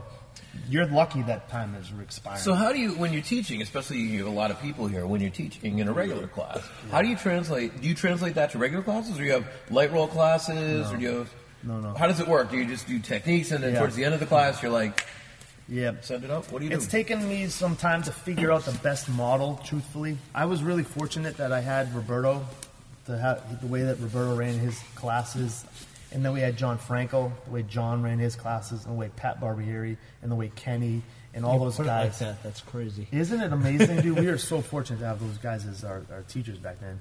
And then when I went out to California, I was training with Sean. And then I went to Philly and I was training with Jared. So I was fortunate enough to see a bunch of different ways that a school could be run. And I just decided that in the fundamental class, it should be an hour long and there should be no live rolling. You can do some positional stuff, but it should be mainly technique. Mm-hmm. And then I just term it all level, not like intermediate or advanced. It's just all level. And there's 30 minutes minimum of rolling. Lately, we've been doing like 45 to an hour just for preparation for the tournament. And it's the same thing. You know, you do your best, but you, you're here to learn and to improve. So, in a regular all level class, not a competition class, try the techniques that you're trying to get better at, right? do what you're trying to learn to implement into your positional techniques or whatever. Like that's where you're supposed to try and fail. Well, that's where the question comes from because it's like, if you looked at me and said, "You got 30 minutes," and I want you to leave nothing out there, Yeah, I no, am no. not going to be going to your new spider guard Sure, to sure. omoplata technique that we Yeah. just did today. I'm going to go to what I know and I'm Yeah. going to just blast. And you want to put somebody across the mouth, we'll do Yeah. that. But So- that's not. you- You're not saying that's No. not an everyday thing, No, right? I feel this is my opinion. I feel that if you can train about 75% about of your maximum output, you know, like if you think about weight training, Yeah. about 10 repetitions is about 70% of your maximum. Okay. So if you want to estimate your maximum 10 repetitions, you struggle on number 10, that's about 70%. I feel your jiu-jitsu should also be in that ballpark. Mm-hmm. 70 to 80%, that should be your pace, right? Mm-hmm. You should be thinking about how do I maximize my leverage from this position? How can I improve my grip? Where should my pressure be? Like my weight distribution. All those are like basic concepts of jujitsu, but you can't implement those things if you're going 25%. If you're like a wet noodle on the mat and you're like flopping around. And you definitely can't uh, fine tune it if you're going 100% because you're relying on your strength and you'll definitely tire out. You won't be able to continue that. So I feel like 70 to 80% in that range should be how you should be sparring and rolling on a regular basis. Competition, it's different because you have time constraints. I don't prefer to do ra- timed rounds in rolling. I like to do no time limits. So you don't know how long the round will be. It could be three minutes. It could be 23 minutes. You have no idea. Yeah. I one other thing. When uh, we did like a photo shoot in Acton, remember this? You were there. We did a photo shoot. We took pictures from for the teachers and stuff like that. yep. After that, me and Pat were the only two that wanted to roll. Everyone else wanted to go home. Might have been like a Sunday. They wanted to go watch the football game or whatever. So me and Pat stayed, and we just went at like seventy percent. We ended up rolling for two hours, non-stop. Yeah. We didn't even see the time. We're like, dude, that was like two hours long. We had no clue. We're in the zone, seventy percent. Yeah, You can yeah, continue that forever.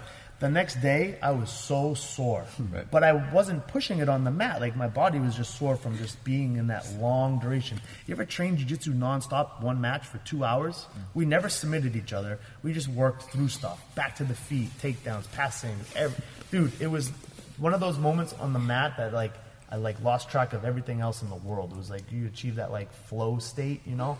That was like that was it. Seventy percent, two hours long. Well, I've been was riffing on this on this thing. I mean, I've talked to George about it. I've talked to a couple people about it. It's like um, you, look at, at uh, like varsity, say high school kids, right? I have a couple of uh, boys who went through this, and uh, they go to the varsity practice. And the practice like, Is this right? wrestling? No, this is just soccer and Okay. shit. But uh, both my boys, and they're both great players. And uh, it's one of them after the class would always just call his non-varsity friends and be like, "Let's go play." Mm. And they just have this blast of having a great game. Yeah. You know, and on the off season he'd train, but rather than training stupid hard, he'd train, and then he'd also go play with his friends at like the indoor soccer Yep. with like a fun team, and the combination of just leaving it all out there in a, in a competition practice, and then so I'm kind of I was kind of looking for that kind of thing uh, with jujitsu, right? And I noticed that you can kind of balance it according to who. What do you think? Like, can you balance it like in your class against the belts? Like, if you get your purple belts, you're doing X, and when you got white belts, you're doing this. Because most Yeah. of the people listening here are not black belts like you guys.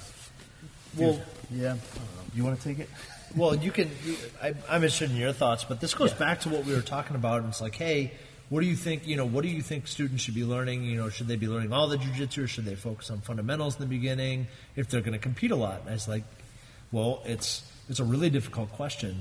As a, as a lower belt, like a white belt, blue belt, like if you're aiming to compete a lot, there's a very fine line between wrecking shop all the time and improving your overall jiu-jitsu because nobody fucking cares if you're a white or blue belt world champion. Nobody cares.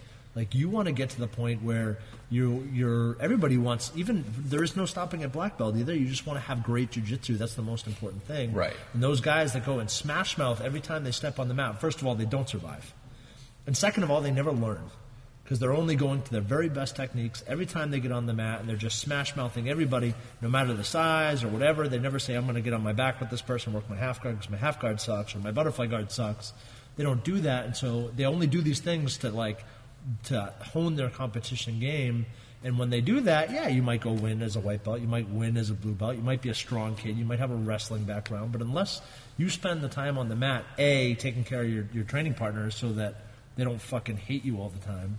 And believe me, like, it's all cyclical. Like, if we see you beating up on, on white belts and smaller people, you'll get it back, you'll get it put on you by the upper belts and the bigger guys.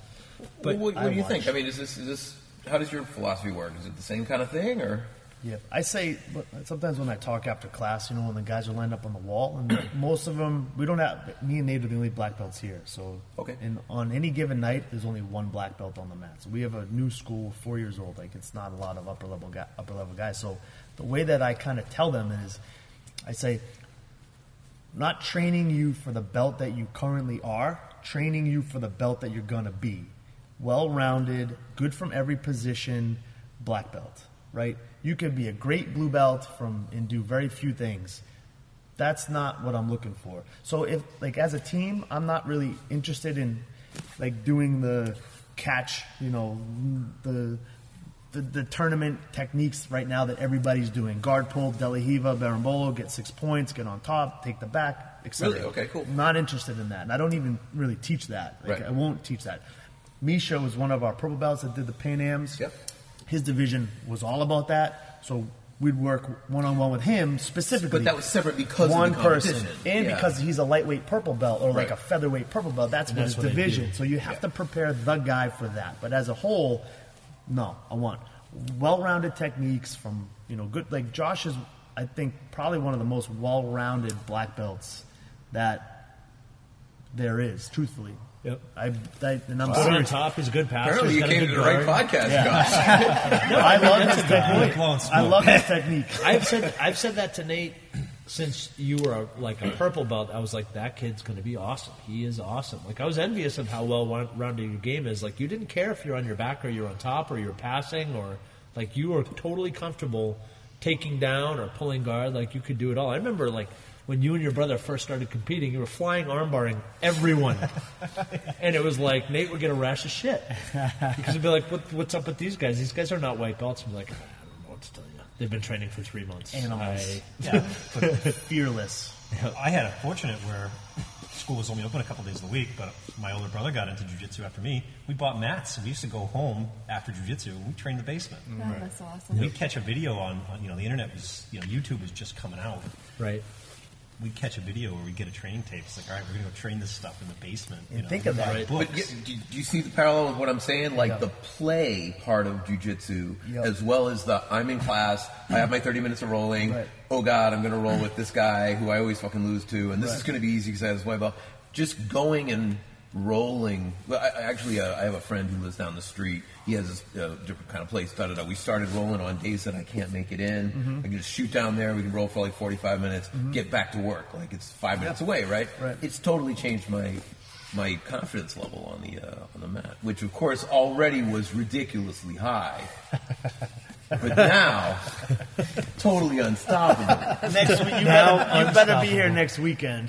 Yeah. We're gonna fix I'm that. prepared. We're gonna fix that. Fix that confidence. I'm prepared We're to gonna do a just podcast relax on how roll we for have to take you 45 to the minutes with hospital. anybody. Taking a notch down. I, you know, I think that people, everybody finds a set of techniques that they like to play with. Like, I've always really enjoyed finding things that were fun to do in jujitsu. You know what I mean? Finding positions that were fun for me that kept things interesting. And I think it's a different set of techniques, or it's a different position, it's a different mindset. But I think everybody has that. You and I used to take privates with Kenny to do upside down guard. Upside down guard. Come back from, he's like, this is what Pijapano was doing. Yeah. What's That's where he got up- it from. Can you translate upside down guard into modern word? It's just like inverted guard. Like um, we would play it with the outside sleeve and the knee, and Right, Roll over. upside down. So Yeah. anything inverted guard wise. Yeah, it's the same kind of thing that we Yeah. would look at everything. So, uh, what do you think? I'm running. Do you mind me just continue to run these questions, Jay? Yeah. So, what do you think about when? So, you guys are semi old school guys. Uh, I've talked to a number of people about this. We've talked about, you know, with Jay about how long time ago there just weren't as many techniques. I mean, they were out there, but the main techniques, the group was smaller. Yeah, and they were Now- harder to get. Well, now Right. what happens? Like, what when, are the new ones? what, what happens with you when when on the mat. when when when all of a sudden Wormguard comes along and some dude is you know are you looking at that? Or are you going fuck yeah this is great? Or are you like damn it like it's a fad? What's your how do you feel about that stuff? Do you feel it's like Yeah. this is a good thing? Yeah, I think it's a great thing because that's the art of jujitsu. It's never gonna be like stagnant. There's not like a set number of techniques. I think in judo, I, I never really trained judo uh, other than on Roberto's mat. But aren't there a set number of takedowns? 64 throws. Well, no, they- they- right, 64 really, throws. really forty of it. Whatever. But yeah, 40, but, 40. but that's not There's even a the number. point. But but it's but it's the it's the opposite way. It's going to Yeah. be the 46 point of judo is to limit not the techniques, Oh, okay. but to limit the, the the part of the art so that you don't kill anybody. Gotcha. Okay. So, I, that's kind of like kind of thing. that's the way that I think about it. I love it. I want it to evolve. I want things Yeah. to constantly be changing. But at the same time, the basics of jujitsu, which is, you know, like I was saying, leverage, weight distribution, how the mechanics of the body work, where your base is, how you play your angles, those are not going to change. Pat Barbieri, I feel his jujitsu is I'm not going to say perfect because there's no such thing, but as close to perfect because he understands those concepts. So if somebody plays worm guard on him, it might slow him down. He might have to take some time to figure out what's going on, but eventually the mechanics of where he is are going to outweigh the mechanics of a lapel grip under a leg when you're upside down on your neck. Right. You know, that's not going to change. Right. Mechanics, leverage, weight distribution, I try to break jujitsu down to be simple sometimes. I feel like jujitsu comes down to two things grips, what grips you have, and hips. Who's controlling the hips? Are your hips moving, right? Grips and hips. That's sometimes what I say. Yep. Like, try to simplify it, you know? So I feel like maybe the worm guard as a grip, and you can address the hip. Right. Right? You can maybe manipulate it in the way that you're controlling the grips and the hips. But you need, in order for Worm Guard to really work, you kind of need somebody willing to play more of an open style, right? Yeah, because if he's going to be like Pat, low to the ground, working his angles, staying like basic, like in his movement, he's not going to even be able to start to play that game. Right. So I feel like the basics of jiu-jitsu don't change regardless of how crazy or funky a technique gets. Right. The crazy and funky becomes fun to play, right? You like to do it and learn new stuff. Uh, but I don't think it changes the concepts because new techniques come Well, into see, how do you how do you address looking at you know a younger group? It's uh, you know it's funny because we talked about it before. It sounds like it's starting to solidify. It's like depends on whether they compete or not, right? It's kind of the question. But how But I, how do you address your blue belt, your purple Yeah. belt level people when Yeah. one dude's coming in worm guarding everybody? Yeah. Is it like all right, everybody needs to stop and figure this out, or it'll make us do that. Like Misha recently started just going all about heel hooks. Right. Just crazy and 50-50 heel hooks, blah blah blah. Like Right. all about it.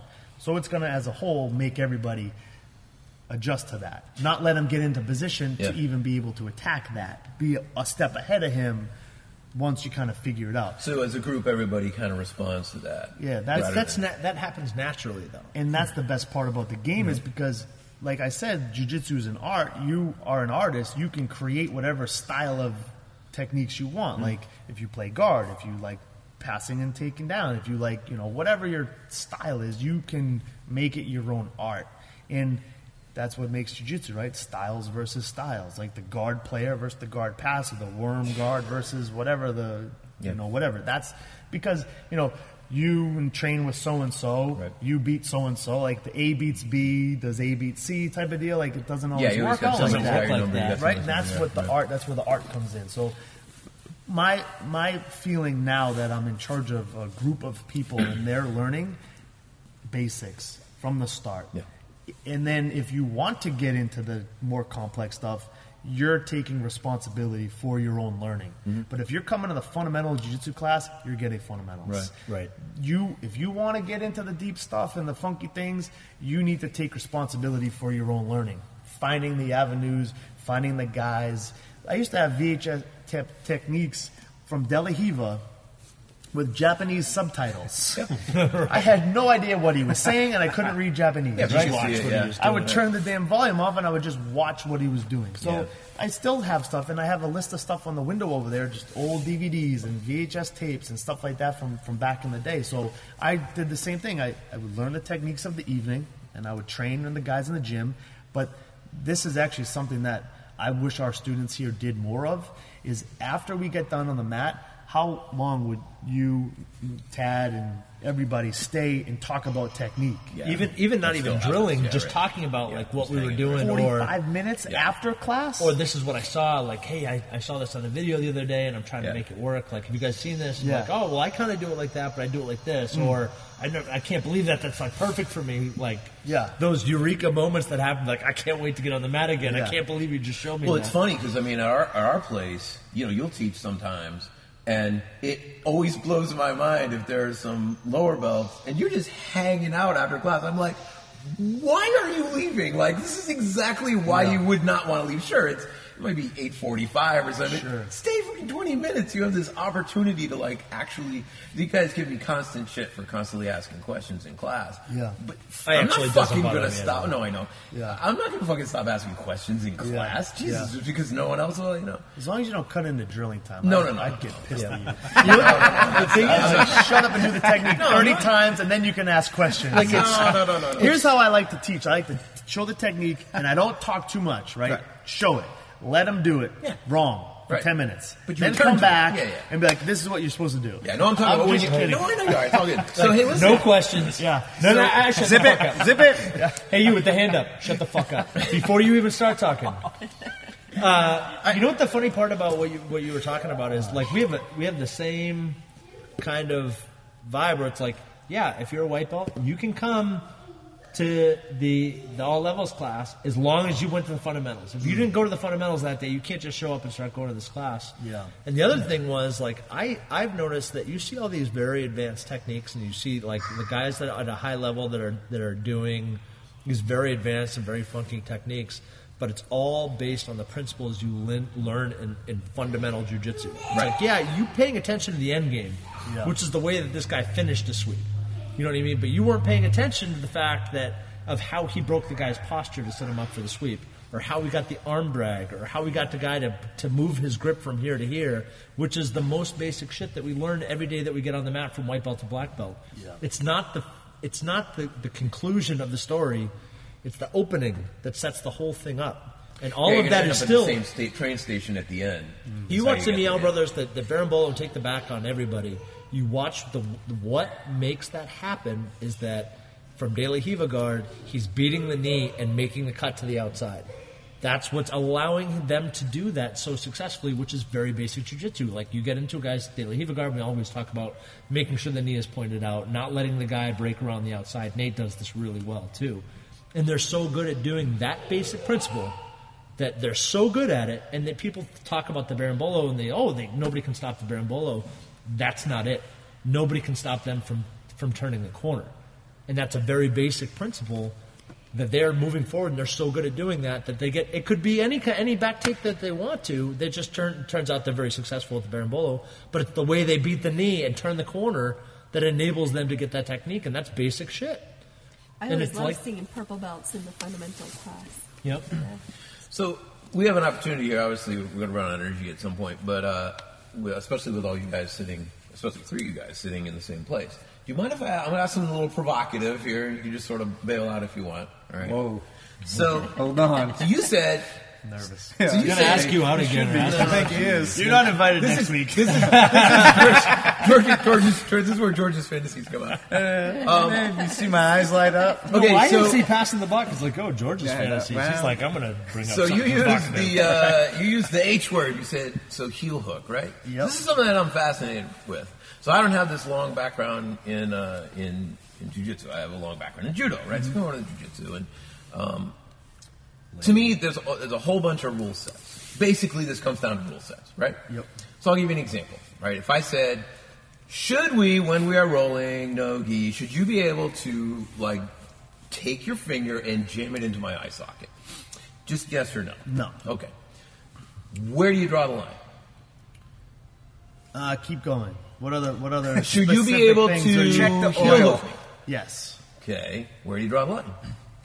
You. This is how. The I, reason why you can't, so the reason why you say I couldn't jam my fingers into your eyeball would Yeah. be why? Is it because I can't defend it? Or is it because I can't tap fast enough? Yeah. What is it? I. Th- Is it because the uh, amount of injury would be so prohibitive? I don't know. I view that as like a dirty technique. No, I'm saying that's exactly But- the question is where's the line between Yeah. dirty and clean? Because obviously there's a whole bunch of dudes Sure. that are just not interested in training fucking heel hooks. Yeah. Yeah. But then you get this attitude, well, then that it's not. Well, of course, I, I can't claw your eye either. how it works. Sure, but I mean, uh, It's basic jujitsu That's what I'm controls the hands and understanding where your hands are. Like Right. if I'm in my guard, I should be aware of your hands and what you're doing. But that's more like of a, you know, old school basic situation, right? When training with the gi, sometimes we get it's better go. We start playing different stuff. I the way that I look at it with guys, if they're going to do heel hooks, you need to be able to take care of your training partner. So if you're going with a white belt that doesn't understand the heel Right. hook, you can't wait till they tap. This could be a, a position Well, where you could start to It's got teach. the willies. like someone not tapping to it. Right? Like you rotate that knee, you should be, hey, this is a heel hook. This is what I could do. You know, you should tap here. I totally get that. I mean, and again, this is not. I'm just using heel hooks as an example because Yep. it's, it's a hot topic on the internet. So, basically, on this no, but no, but so why wouldn't you just put your finger on the guy's eyeball and just protect your partner? Why is Yeah. why are some things dirty? Why why you see what I mean? A a classic one for me is if, if uh, George and I are rolling, right? Yep. I put him in close guard. Why can't I just grab his dick and twist? Oh, you know, it's funny. I, I'm not going to say it. No, no, no. But I'm thinking- chamber. no, but classic. The classic one would be, why don't I just grab him by the back of the head and drop a can, Can opener? opener. Yeah. So why is that a dirty technique, but a heel hook isn't? Honestly, I really am interested in the answer because I don't protect for the can opener, and if I go roll with my fucking 250 pound, well, no, but I mean, we, you don't train with that shit. See what I mean? I do I don't just try to you go can. ahead. You go ahead. I'm actually asking Mike in, on purpose, but because you'll have a chance to answer over and over again. I'm just interested in Right. what Mike thinks. What makes it? Is a can opener a dirty technique? Not really. Okay, so do you train like? Well, do you guys train defense at all? Shouldn't be there, that's a right? joke, but- Shouldn't be there. It's not really a dirty technique. It's only a dirty technique if you're much more experienced and you do it the first night of the guy training jiu-jitsu. Then it's dirty, right? Because you're taking advantage of their inability, not your like you defeated them. Right. So it's like you're you're like a bully. Like you're bullying that person on the mat. So in terms of like the heel hook, Well, the can opener, The the hook's eye an easy one gouge, because it's already kind of in.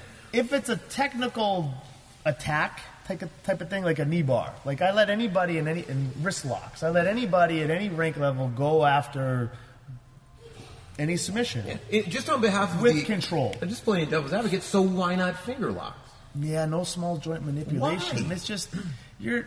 That's just Why is that on one side, Yeah. but breaking my knee off is on the other side? So there's there's one aspect of this that is technical in nature, like like you jamming your thumb. Like the idea is that we're not in here doing mixed martial arts. Like we're doing a self defense art. It defeats the purpose of what we're of, of what we're trying to accomplish. So that draws a line. But, but no, no, no, it doesn't. that's even Because- illegal in mixed martial arts. Yeah, you can't, even do it in mixed martial arts. I think, about, think about the heel hook. Yeah, I'm He positioning. Train, uh, no, no, I actually Valley kind of fall on the other side of that. Old But- school but- Valley yeah, Judo. I know I'm following on the other He side. wants of to this, be honest. bar- no, but think, think, think about how the can opener works. The can opener happens when you let a guy get way too much posture in the guard and you let him back you up and put you on your neck so that he can he can grab here safely and start to apply pressure. Okay. That's an error in your jujitsu.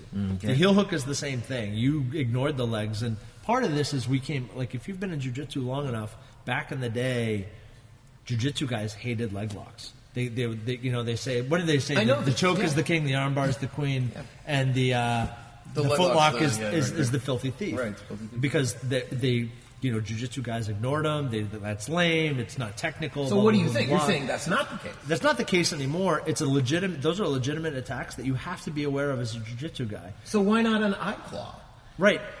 The the concept. uh, let's go back. Let's go back to Chatham fish hook. Let's go back to fundamental jujitsu. You go back to fundamental jujitsu. It's about controlling your opponent so that they can't do that. Yes, I agree. Right. So, if, but but if I'm but if we train and I allow eye gouges and I out, eye gouge you on day one, are you coming back tomorrow to train? no, you're going in for for optical surgery. Yeah. But It's if like you it- heel hook me on the day one, I'm going in for knee surgery. that's how we take care of each other. Like I, there is no physical light eye gouge. Whoa! there is no light coming in, elbow to get the 'em rolling face. out. You know what I mean? It, like there, there, there's training. Like even guys that are in the UFC don't go in every night and elbow the shit out of each other's temples. Like nobody would survive. That's not jujitsu either. That's not jujitsu either. Not jujitsu. See what you guys are saying? That's what people say. You did. I don't train judo anymore. Basically, because I'm a well, there's a number of reasons, but I'm a shorter dude compared to with a lot of the people that I would train with, and I'm no longer allowed to grab below the belt.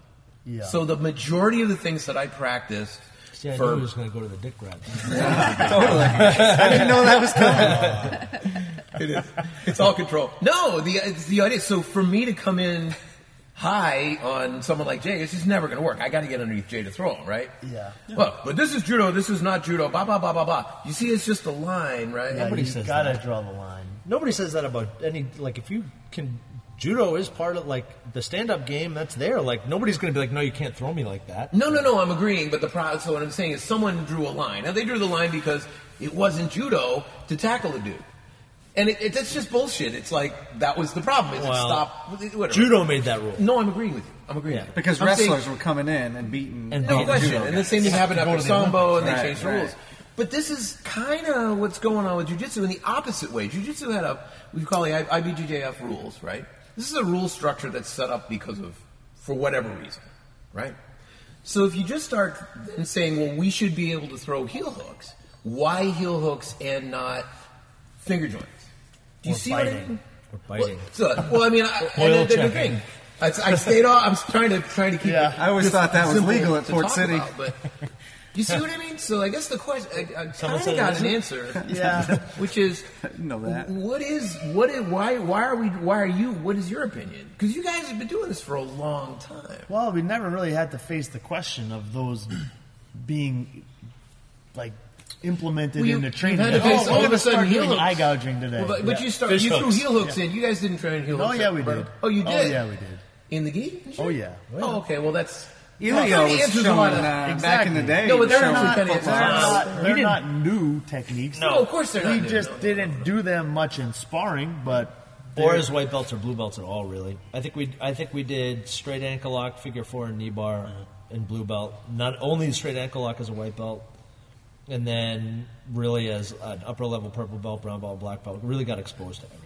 And you That's also to- timing and history involved in that too, about where in jujitsu we came along. yeah. Yeah, but you also trust your training partners more as you get higher up. Like I know time. if you get a heel hook on me, you're not going to blow my knee out. You're going to, Right. You know, I'll work my way out of it if I can, and if not, I'm going to give it to you. But you're going to give me that time Whereas when you're a white belt, you get a little more ego, and Yeah. you're like, I want to win. It's like so when this guys guy's tap visitors show up. up. No control at all. Yeah, just yeah. throwing it on there. thing. Yeah. So Yeah, for the record, I'm not against heel at all. That is not it. I'm just being, I'm, I'm asking the question in a, in a provocative way. Just to, I do not understand why the lines are drawn the way they are. I know that there are certain things that we can and cannot do Yeah. in jiu-jitsu. Some of them make sense. I don't trust. I might trust. Well, I trust a, at least you two to, to to try the eye gouge without killing me. But I'm not even trying. I've never met Listen, this bro. dude over here. I don't know. I don't need to eye gouge you to beat you. No, I, I'm not going to resort to that. I'm going to Totally get it. I'm going to put you out. I totally and then get take it. Take your pants off. I, I get it. I get it. I see what's up. How come you don't like heel hooks, man? What's that? How come you don't like heel No, hooks? it's not. But but honestly, I mean, this is this is a legitimate question that I had to answer when I left judo. I had to look at judo and go, I'm actually leaving some of my practice for many many years because the rule set doesn't fit what I want to do with my martial arts, which is cool, and I wouldn't change anything about what I learned. It's a fantastic thing, and I had a fantastic experience with it. Mm-hmm. Coming into jiu-jitsu, it's a different thing, but now it's kind of weird because now you're like, what? I can't. How many things are we going to train right now as a blue belt? Am I going? to I'm defending against this onslaught of wide techniques. I don't have a problem with this. I'm happy to do it. But I know I'm speaking on behalf of a lot of blue belts who are like, really? Now we're dealing with having to protect the heel hook while I'm learning to do an inverted thing that, ooh, Jesus, man. Maybe it's like learning. go inverted. No, no, you gotta learn to protect your legs. I mean, You have it's, to it's protect your important. legs. But Right. watch how. Watch how guys work with the heel hook on the mat. You know what I mean? There's I don't care if it's the most intense roll ever. One guy gets the heel, both guys are pretty chill about it. One guy might you know start to barrel roll and he might get out, but like I've seen Donald do it a bunch of times when we're when we're training no gi or like we're you know we're just free training. He'll get the fit in like this and he'll see, mm-hmm. but he's not going to just rip it off. Mm-hmm. Never. Same thing with a can opener. You might grab like I see a lot of the back of the collar grabs inside of the gi. Could I apply pressure and really start to hurt the guy? I definitely could, but I'm not going to because the first guy is not going to train for six months, if ever again.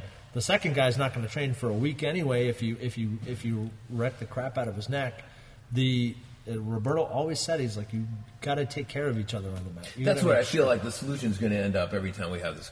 I'm going to keep asking everybody the same question, but it's like, how do you get the newer players, the, the younger people? You guys talk about training at Roberto's like you're just literally taking animal style on each other.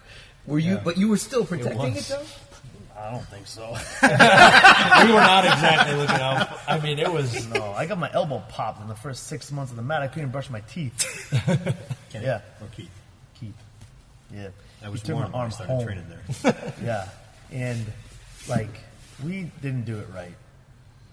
Too intense, too aggressive, too. Didn't know any better either. You didn't know any better, and just Not- thought you- going you don't harder need was explain. better. It's just your opinions, and that's I that's feel, a strong opinion. and I recently had a conversation with somebody that was one of the early teachers when I was uh, training at Roberto's, and he reinforced that. It's like we have a better understanding about how to continue on, and I feel maybe let's say within the first two years of a student today, you have an opportunity to get much much better than we had when we were students. First two years. I see the guys in here that train zero to two years. Two years in, they are super solid. Sure, sure. Two years into my training, I was terrible. Right. I don't think I got my first submission until about three years. I stopped getting rug burns on my face. That was a big deal. That's kind of the difference, I think, now is guys can get better much faster. Yeah. Just because it's not that environment where it's sink or swim. Because think about the people that survived in those environments back then. It was only the alphas, right? The only the people that could handle that. Nowadays, there's many people that would not enjoy that that type of uh, an environment, and that's how you can get better faster. Is you're not coming in getting your butt kicked every day, and nobody's really helping you get better. They're just using you as a like a grappling dummy to slam you around on the mat, and then which is exactly why I would get butterflies to go into training. Right. Be like, shit, I'm gonna be put through the deep end tonight. Like, Right. thankfully, it's not like that anymore. It's I had butterflies to, before we started today. Yep. I was like, I woke up this morning. I was like, I got people coming in, and I want to do well. I want to. This is an opportunity where I'm not a teacher. I'm just another student on the mat. I did the same drills everybody else did, and it was like exactly what needed to be done to achieve a tournament level. Right. You got to make the importance on each match. Like I love these guys, but I want to beat them. Well, it seems like there's a balance there, right? Because the balance is, you know, you don't, you obviously don't want to go to the hospital every time you Yeah. train. At Right. the same time, you don't want it to be loose and jelly. You want it to, you want it to be that challenge. I know that this shit. I mean, we don't have to say it. Everybody who's listening knows it's all transferable. I remember you guys going to Pan Am's last year, and you came after my ass to go to Pan Am's. Not only did you go, I, I'm going to buy a house, build a studio, start a podcast network, do all that, and all those hours that you guys are putting into training for that shit. I'm going. That's what I'm doing here. I mean, it's just a transferable thing. You know, you just. I felt like I try to try to take that that energy that you guys are putting that and add it to my own energy. You know, Right. so it can't be easy. It shouldn't be easy. Does the group balance that? Does that is that how it works? Do the do the higher belts hold that balance, or is it you? Are you just kind of controlling the? You mean as a teacher or what? Yeah, I know. At, at, at our As a group our- on the mat, you mean? Yeah, as our, at our academy, this is it's it's so, you, you, we just so drilled into our heads. Yeah. The higher belts will will train with the lower belts at that balance level. They'll Yeah. bring it, but they're trying not to send someone Yeah. home going, Well, "I'm never coming back again." Yeah, that- until I they get turned into an asshole and then they point. need it. But you know, honestly, if you look, think of this though. If you look at the lineup of people that are on the mat, and it could be as young as a kid, right, or as old as an older guy, like doesn't matter. Each person that you get a chance to go against can give you something. So if I'm much more experienced and the person I'm going with is much less experienced, that's an opportunity for me to maybe play some defense. Like let them take mount and I can defend the mount, or let them Right. take the back and I can defend the choke. Or if I'm going against somebody much better than me, this is my opportunity to bring the heat and give them my best. And I know that person can handle it because they're more experienced on the mat. Or if you're going with somebody that, I don't know, is out of shape, you have a good opportunity to give them like a good pace, but like feel during the match when you should settle it down a little bit. So I don't like to think about beating everybody. You shouldn't have to submit everybody. If you're not willing to be submitted, you're not going to really learn much either. I have a couple 11 year old kids that train in the all level class. Mondays and Wednesdays are our toughest classes in the gym. There's one here today. Right Really? there.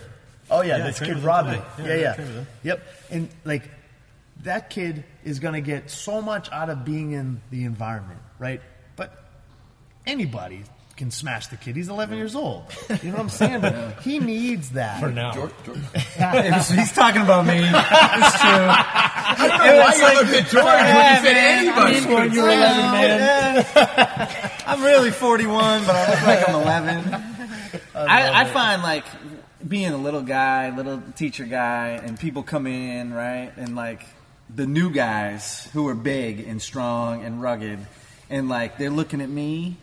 And, and I'm like, so then I got to roll with them, and I'm like, all right. There's two guys from that played pro basketball. Yeah, those guys. Except Oh, they're yeah. super cool. You know, those guys aren't meatheads. But I'm talking more about guys. like the Six the eight, meathead five. guys. Yeah. You know, they come in and they say they've never done anything, but they're sandbagging you. Yeah, and yeah, you yeah. got to like kick their ass.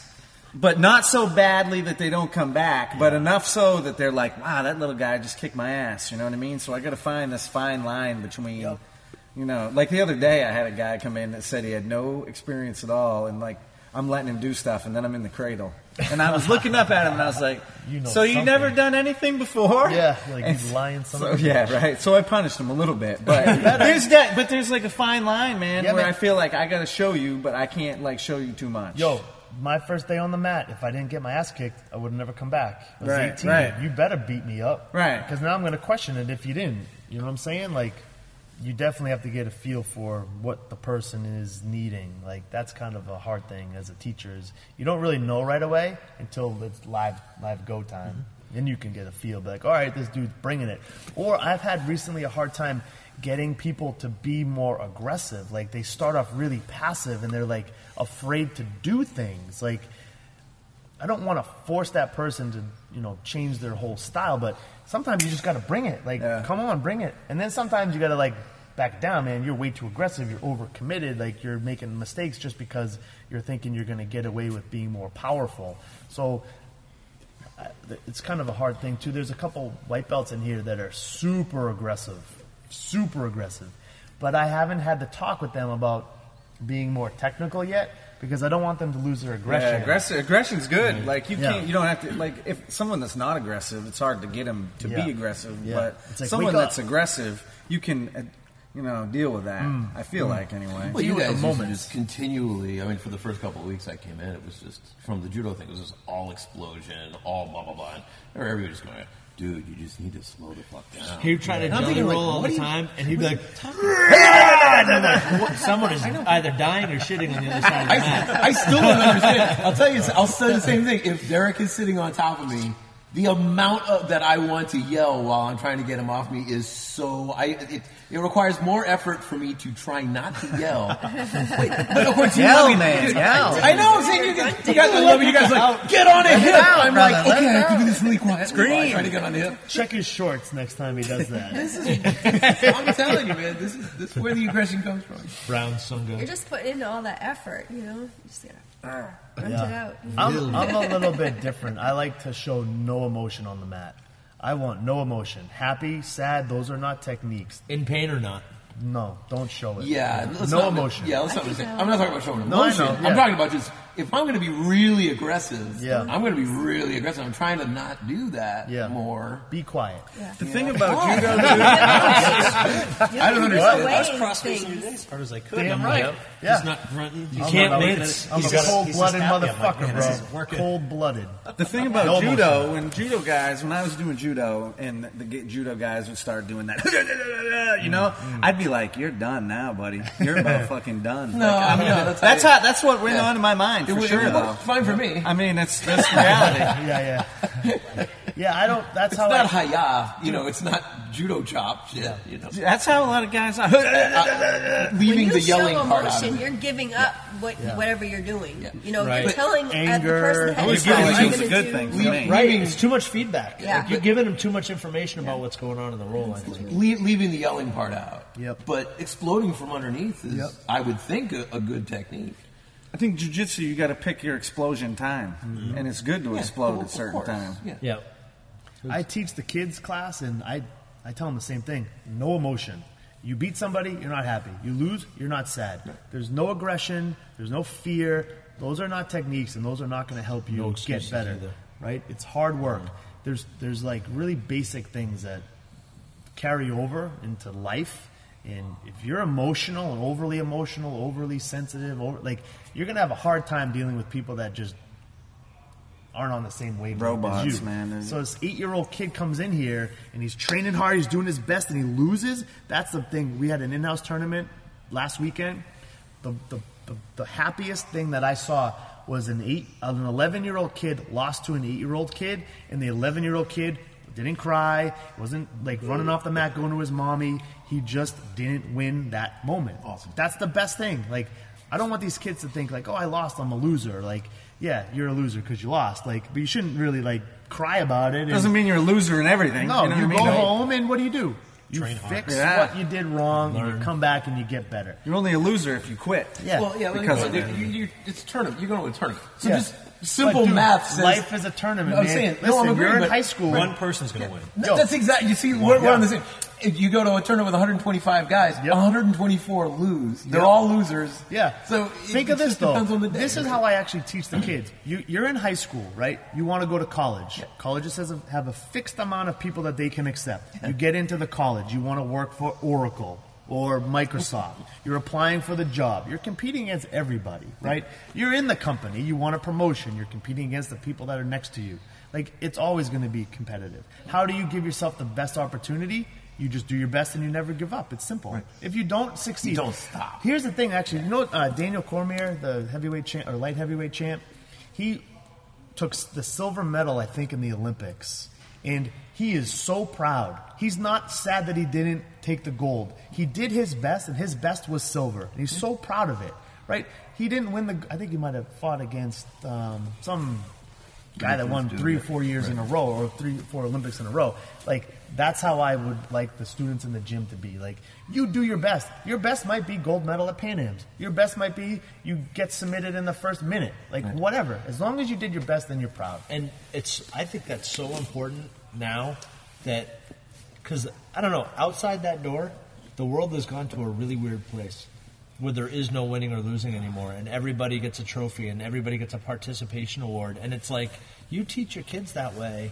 And that's not what life is really about. It's a it's a harsh awakening when when they're going to be you know teenagers and young adults trying to make their way in the world, not knowing how to fight for things and not knowing how to learn from their mistakes and not knowing how to really work after what they're going on and there's no way around that on the mat and that's what's awesome about getting kids on the mat is i really feel like we're doing something important You can't be fake. because the world is so there's something wrong going on outside these doors Mm. and it's still right in here Right, but I mean, I think the other thing is that you're going to end up bringing them in here as a group again. So you're putting them into a group of people that are all going to win and lose together Yep. the same way as well.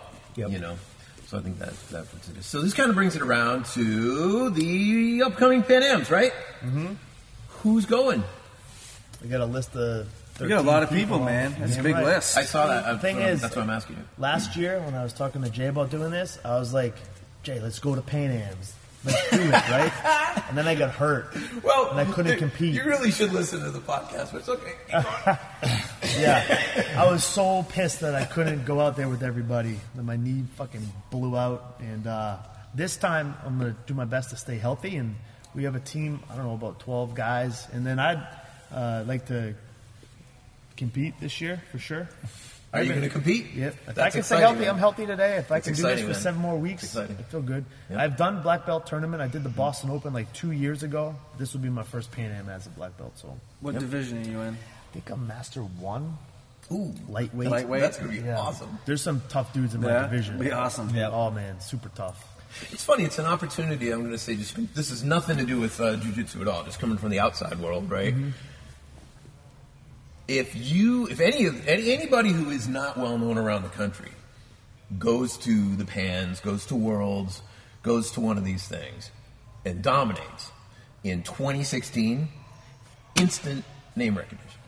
I'm not. Only I'm not saying that you adult want that or level. not. Only I'm, at, yeah. I'm Nobody not cares saying about uh, masters. I- I'm not talking. It's only adult I'm not talking. I'm not talking about being on Good Morning America. I'm just saying that the the way things work is that is where success lies in, for example, the entertainment industry. You know, and for, it's for bringing a new IP into the workplace. I mean, into the uh, marketplace. I'm not talking about you guys wanting that, and that has something to do with the conversation. But it, it's it's this weird opportunity where that just wasn't really the case before. I mean, you can get ridden up. One of our guys got ridden up in Jiu-Jitsu times. I don't know that people have any idea how many people know about what's going on. I mean, that reaches hundreds of thousands of people on a regular basis, if not millions, and even worldwide. And so, I'm not saying that. It's just, I feel like those kind of things are these really cool opportunities for people who are interested in it. If you were to go and do well, man, it's just a, it's sort of a bonus. You know? thanks for the oh, pressure by the way I, oh. Jay and I were I'm fully talking aware of what I'm saying. it's just hey, listen, man, have I- fun, we have a podcast to sell here, pressure. all right? People, you hear what's happening here? See how I'm setting that up, I- shit? I- See that shit I'm setting up? I hear. Are we doing a podcast after Pans? I believe we are. Definitely. Here, here's how I think about it. If you're not, if you don't want to win, you shouldn't go. not there If you're not looking to win, don't even bother showing up. Listen to that. We're going to win. I'm going to No bring question. the best that I have, and I'm gonna do my best to win.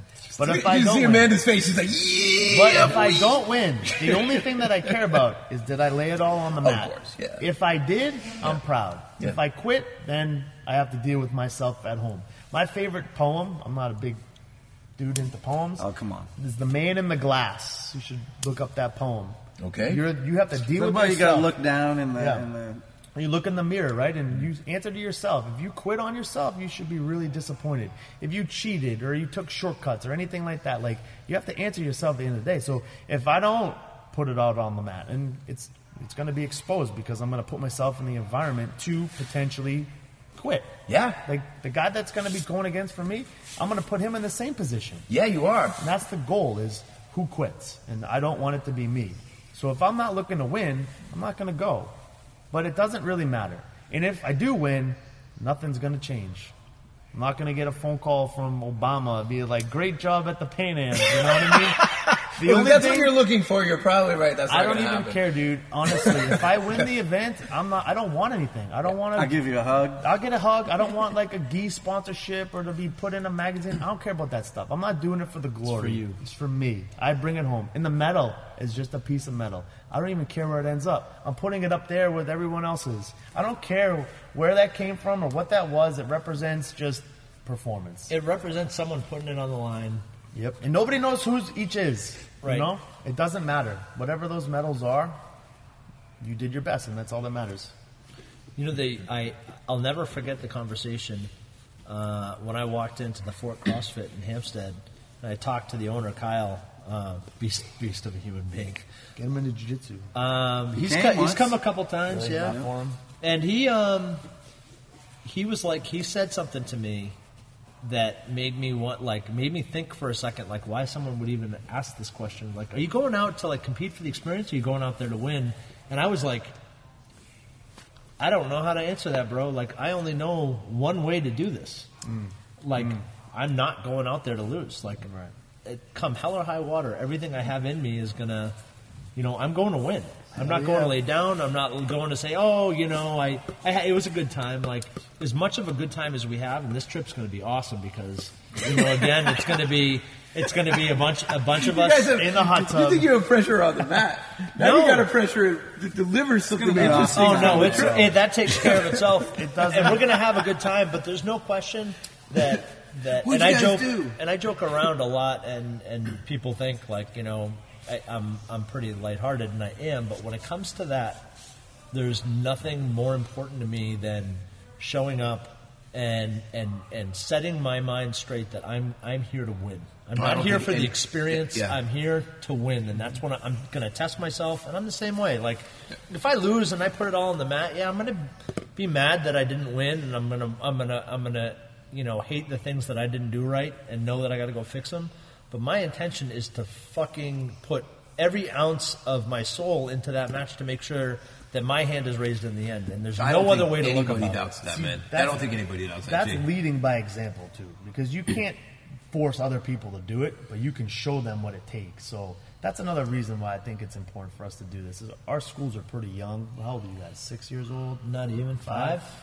Coming Right? up on so six. I young, dude. So young. Yep. Like showing them what you put yourself through. That's how you lead. Lead by example. So in the actions, maybe you, the thing is, is we don't even know how much we inspire other people on the mat just because this is just the way that we do it. What we did today, everybody's watching. Everybody's watching. The youngest person on the mat was 16 today. You know that she saw something that's going to inspire her or show her what hard work is or whatever. Like, that's just part of that's like a side effect, right? Like a side effect or a consequence to jujitsu is you get into better shape, right? Which could be your reason to start, but it's just like a bonus. This whole thing but- inspired me today, man. I'm inspired. so? Oh, dude, this was great. It was Yeah. a great day. Great Yeah. day. How can Let's make do it it, again, man. Yeah, how can we- Let's do it again. Saturday, come down. Seriously. Yeah. Let's do it all again, man. I wanna make it Podcast, You hard rolls. better? I Yeah. do a couple more rolls. Yeah, Yeah, yeah. for sure. Okay, so maybe not the tournament. No, tournament was good, cool. Yeah. But do a few more. Yes, you know? or just some rolls afterwards or something. Yeah. The tournament thing was cool because it was intense. Like the intensity was higher than a normal. I felt like Oh, Well, we can we can stick around and roll after. Yeah. next. Yeah. I think it's important. Like the brackets are important to me. Like that was a really a really great. I've never done. We've never done competition training like that. neither have I. And never in my life. Could you explain what you did since We ran a four man four man double elimination tournament. I found similar weight classes and experience levels and put four guys in a bracket. double elimination till Yeah. there's one. So everybody winner. got two, two, two at least two. Yeah. After an hour of positional wrestling. Yeah. Yeah. After an hour drilling each Right. position, top and bottom. So It was good, man. It was good. Like even the ref being a referee for me, I've, I've never refed a match before. That was helpful to me. Yeah. I haven't in a been lot on of the rules. I, I mean, it drove Joy Jane nuts. We did a couple of uh, competition things last year, and I'm like halfway through going, "Did I just get any points? I just want to know what's going on." Right? He's like, at the "Shut up and go." right. no, but I don't even know. Like, why, why would I do this if I didn't know I got Well, points? it- The what- points are so hard the for me thing, to the understand. thing, the, the the outlook we take is like for people that don't know the competition game. Like I'm like, I will tell you the points and the time. Don't worry about that. Mm. I will be communicating that to you. Mm. Yeah. Don't worry about it. No, Just- but bottom line is, it's got to be good to have the refing going here because you know I'm trying not to step out because I thought I lost you know a point for stepping out. Like, Yeah. that's, that's great. but it really simulated the environment. I felt. I thought so Yeah. for sure. Yeah. Okay, good. Yeah. Let's do that again. I then. thought so good. for sure. we didn't we're- get to certain positions. We didn't do back. You know, Right. We didn't do turtle. Oh, it was great. We can do. We can do that next week. It was good. No more turtle. We gotta get away from the turtle, man. The turtle. Away from the turtle. Kill the turtle. Listen, man. On that, let's definitely end it. Okay. Um, let's do it again, though, for sure. Yeah. Um, Next Saturday. So sponsors, once again, next Saturday we'll come down. Hopefully, yeah. But let's uh, let's we should go down to Philadelphia and see our friend Jared. definitely. talk with him. Let's go after pin-ins. All right, all right. We'll set it up. Yep. So uh, that was an awesome time, man. Thanks for having us down. I really Yeah, appreciate it. you, that was fun. Um, once again, I are gonna go. Ah, I know. I feel like We almost uh, worked it out. We should have. It, it should have been the consolation match at the end. you got to win though. I know. I, I tried, man. I really tried. I had a pretty weak division too. Yeah, I there's thought no I was black gonna- belts in there. I thought I was going to take that division, man. I really did. Two black belts and a purple belt. Yeah, yeah. They were all littler than me too. Uh, Tortuga Soap They Company. really weren't littler than you, You at all. guys, you guys should be buying Tortuga soap. We get a ton of different varieties. Buy some, tortugasoap.com. Crash kimonos. I wore a crash kimono today. It didn't help me, but it will help you, I guarantee you. It helped you look good. It helped me look real good while I was getting crushed. Did anybody choke you with it? Yeah, I think it did. I was like trying to I was think going to like, say some bullshit up. about the new choke resistant choke collar. Yeah, it doesn't work. That's Yeah, we're gonna It's have armbar to, resistant. we're gonna have to go back into the uh, lab for that one. And uh, It's only choke resistant on certain. resistant It's only choke resistant on certain people. Ah, let's just move beyond that topic. And Port City Brazilian Jiu Jitsu, our home. And uh, you guys, if you're ever in Portsmouth, New Hampshire, anybody, you should come up and train with us. If you guys have an academy and you want us to come down and you want to kick my ass, send us a message. We'll come down, we'll talk, and uh, and we'll train, and it'll be great. Right, so you can get in touch with us at greatnortheastbjj.com. If you're interested in being sponsored, quit that shit. He's just caressing the back of your Yeah. neck. It's awesome. ever so Yeah, great. Trying to give you some Uh, guidance. if you're interested in sponsoring this podcast or us coming to your place and dojo storming, talking about all these really interesting, provocative topics like we always do, get in touch with us at greatnortheastbjj.com. I have some good information for um, everybody who's listening. We have some uh, new sponsors coming on next time, so uh, we'll see how that goes. I need to work that out a little bit, but. Uh, really, really thankful to everybody who has gotten in touch, who has liked us on Facebook at greatnortheastbjj.com. The number of RSS subscribers on iTunes has shot through the roof. Uh, I had no idea this was going to happen. Whatever that Um, means. It's, Yeah. it's exciting. But we're psyched about it. Yeah, A we are. plus RSS, I guess. That's what I need a t-shirt. I'm sorry. It, it means the number of people that are now going to be following us every time a new uh, uh, podcast comes up, it automatically shows up on their iTunes or their podcast addict or uh, Podbean or whatever they're following podcasts with. So uh, we Each just couldn't one, be. each uh, one, we're going to get better. On, on behalf of the other two guys here, we're uh, we're absolutely blown away with the response. Thank you very much. Uh, and uh, put it away, George. Thank you guys for having us down. It was great, man. I, was I really awesome. enjoyed you guys for whooping my ass. Thank you. I'm gonna keep it up.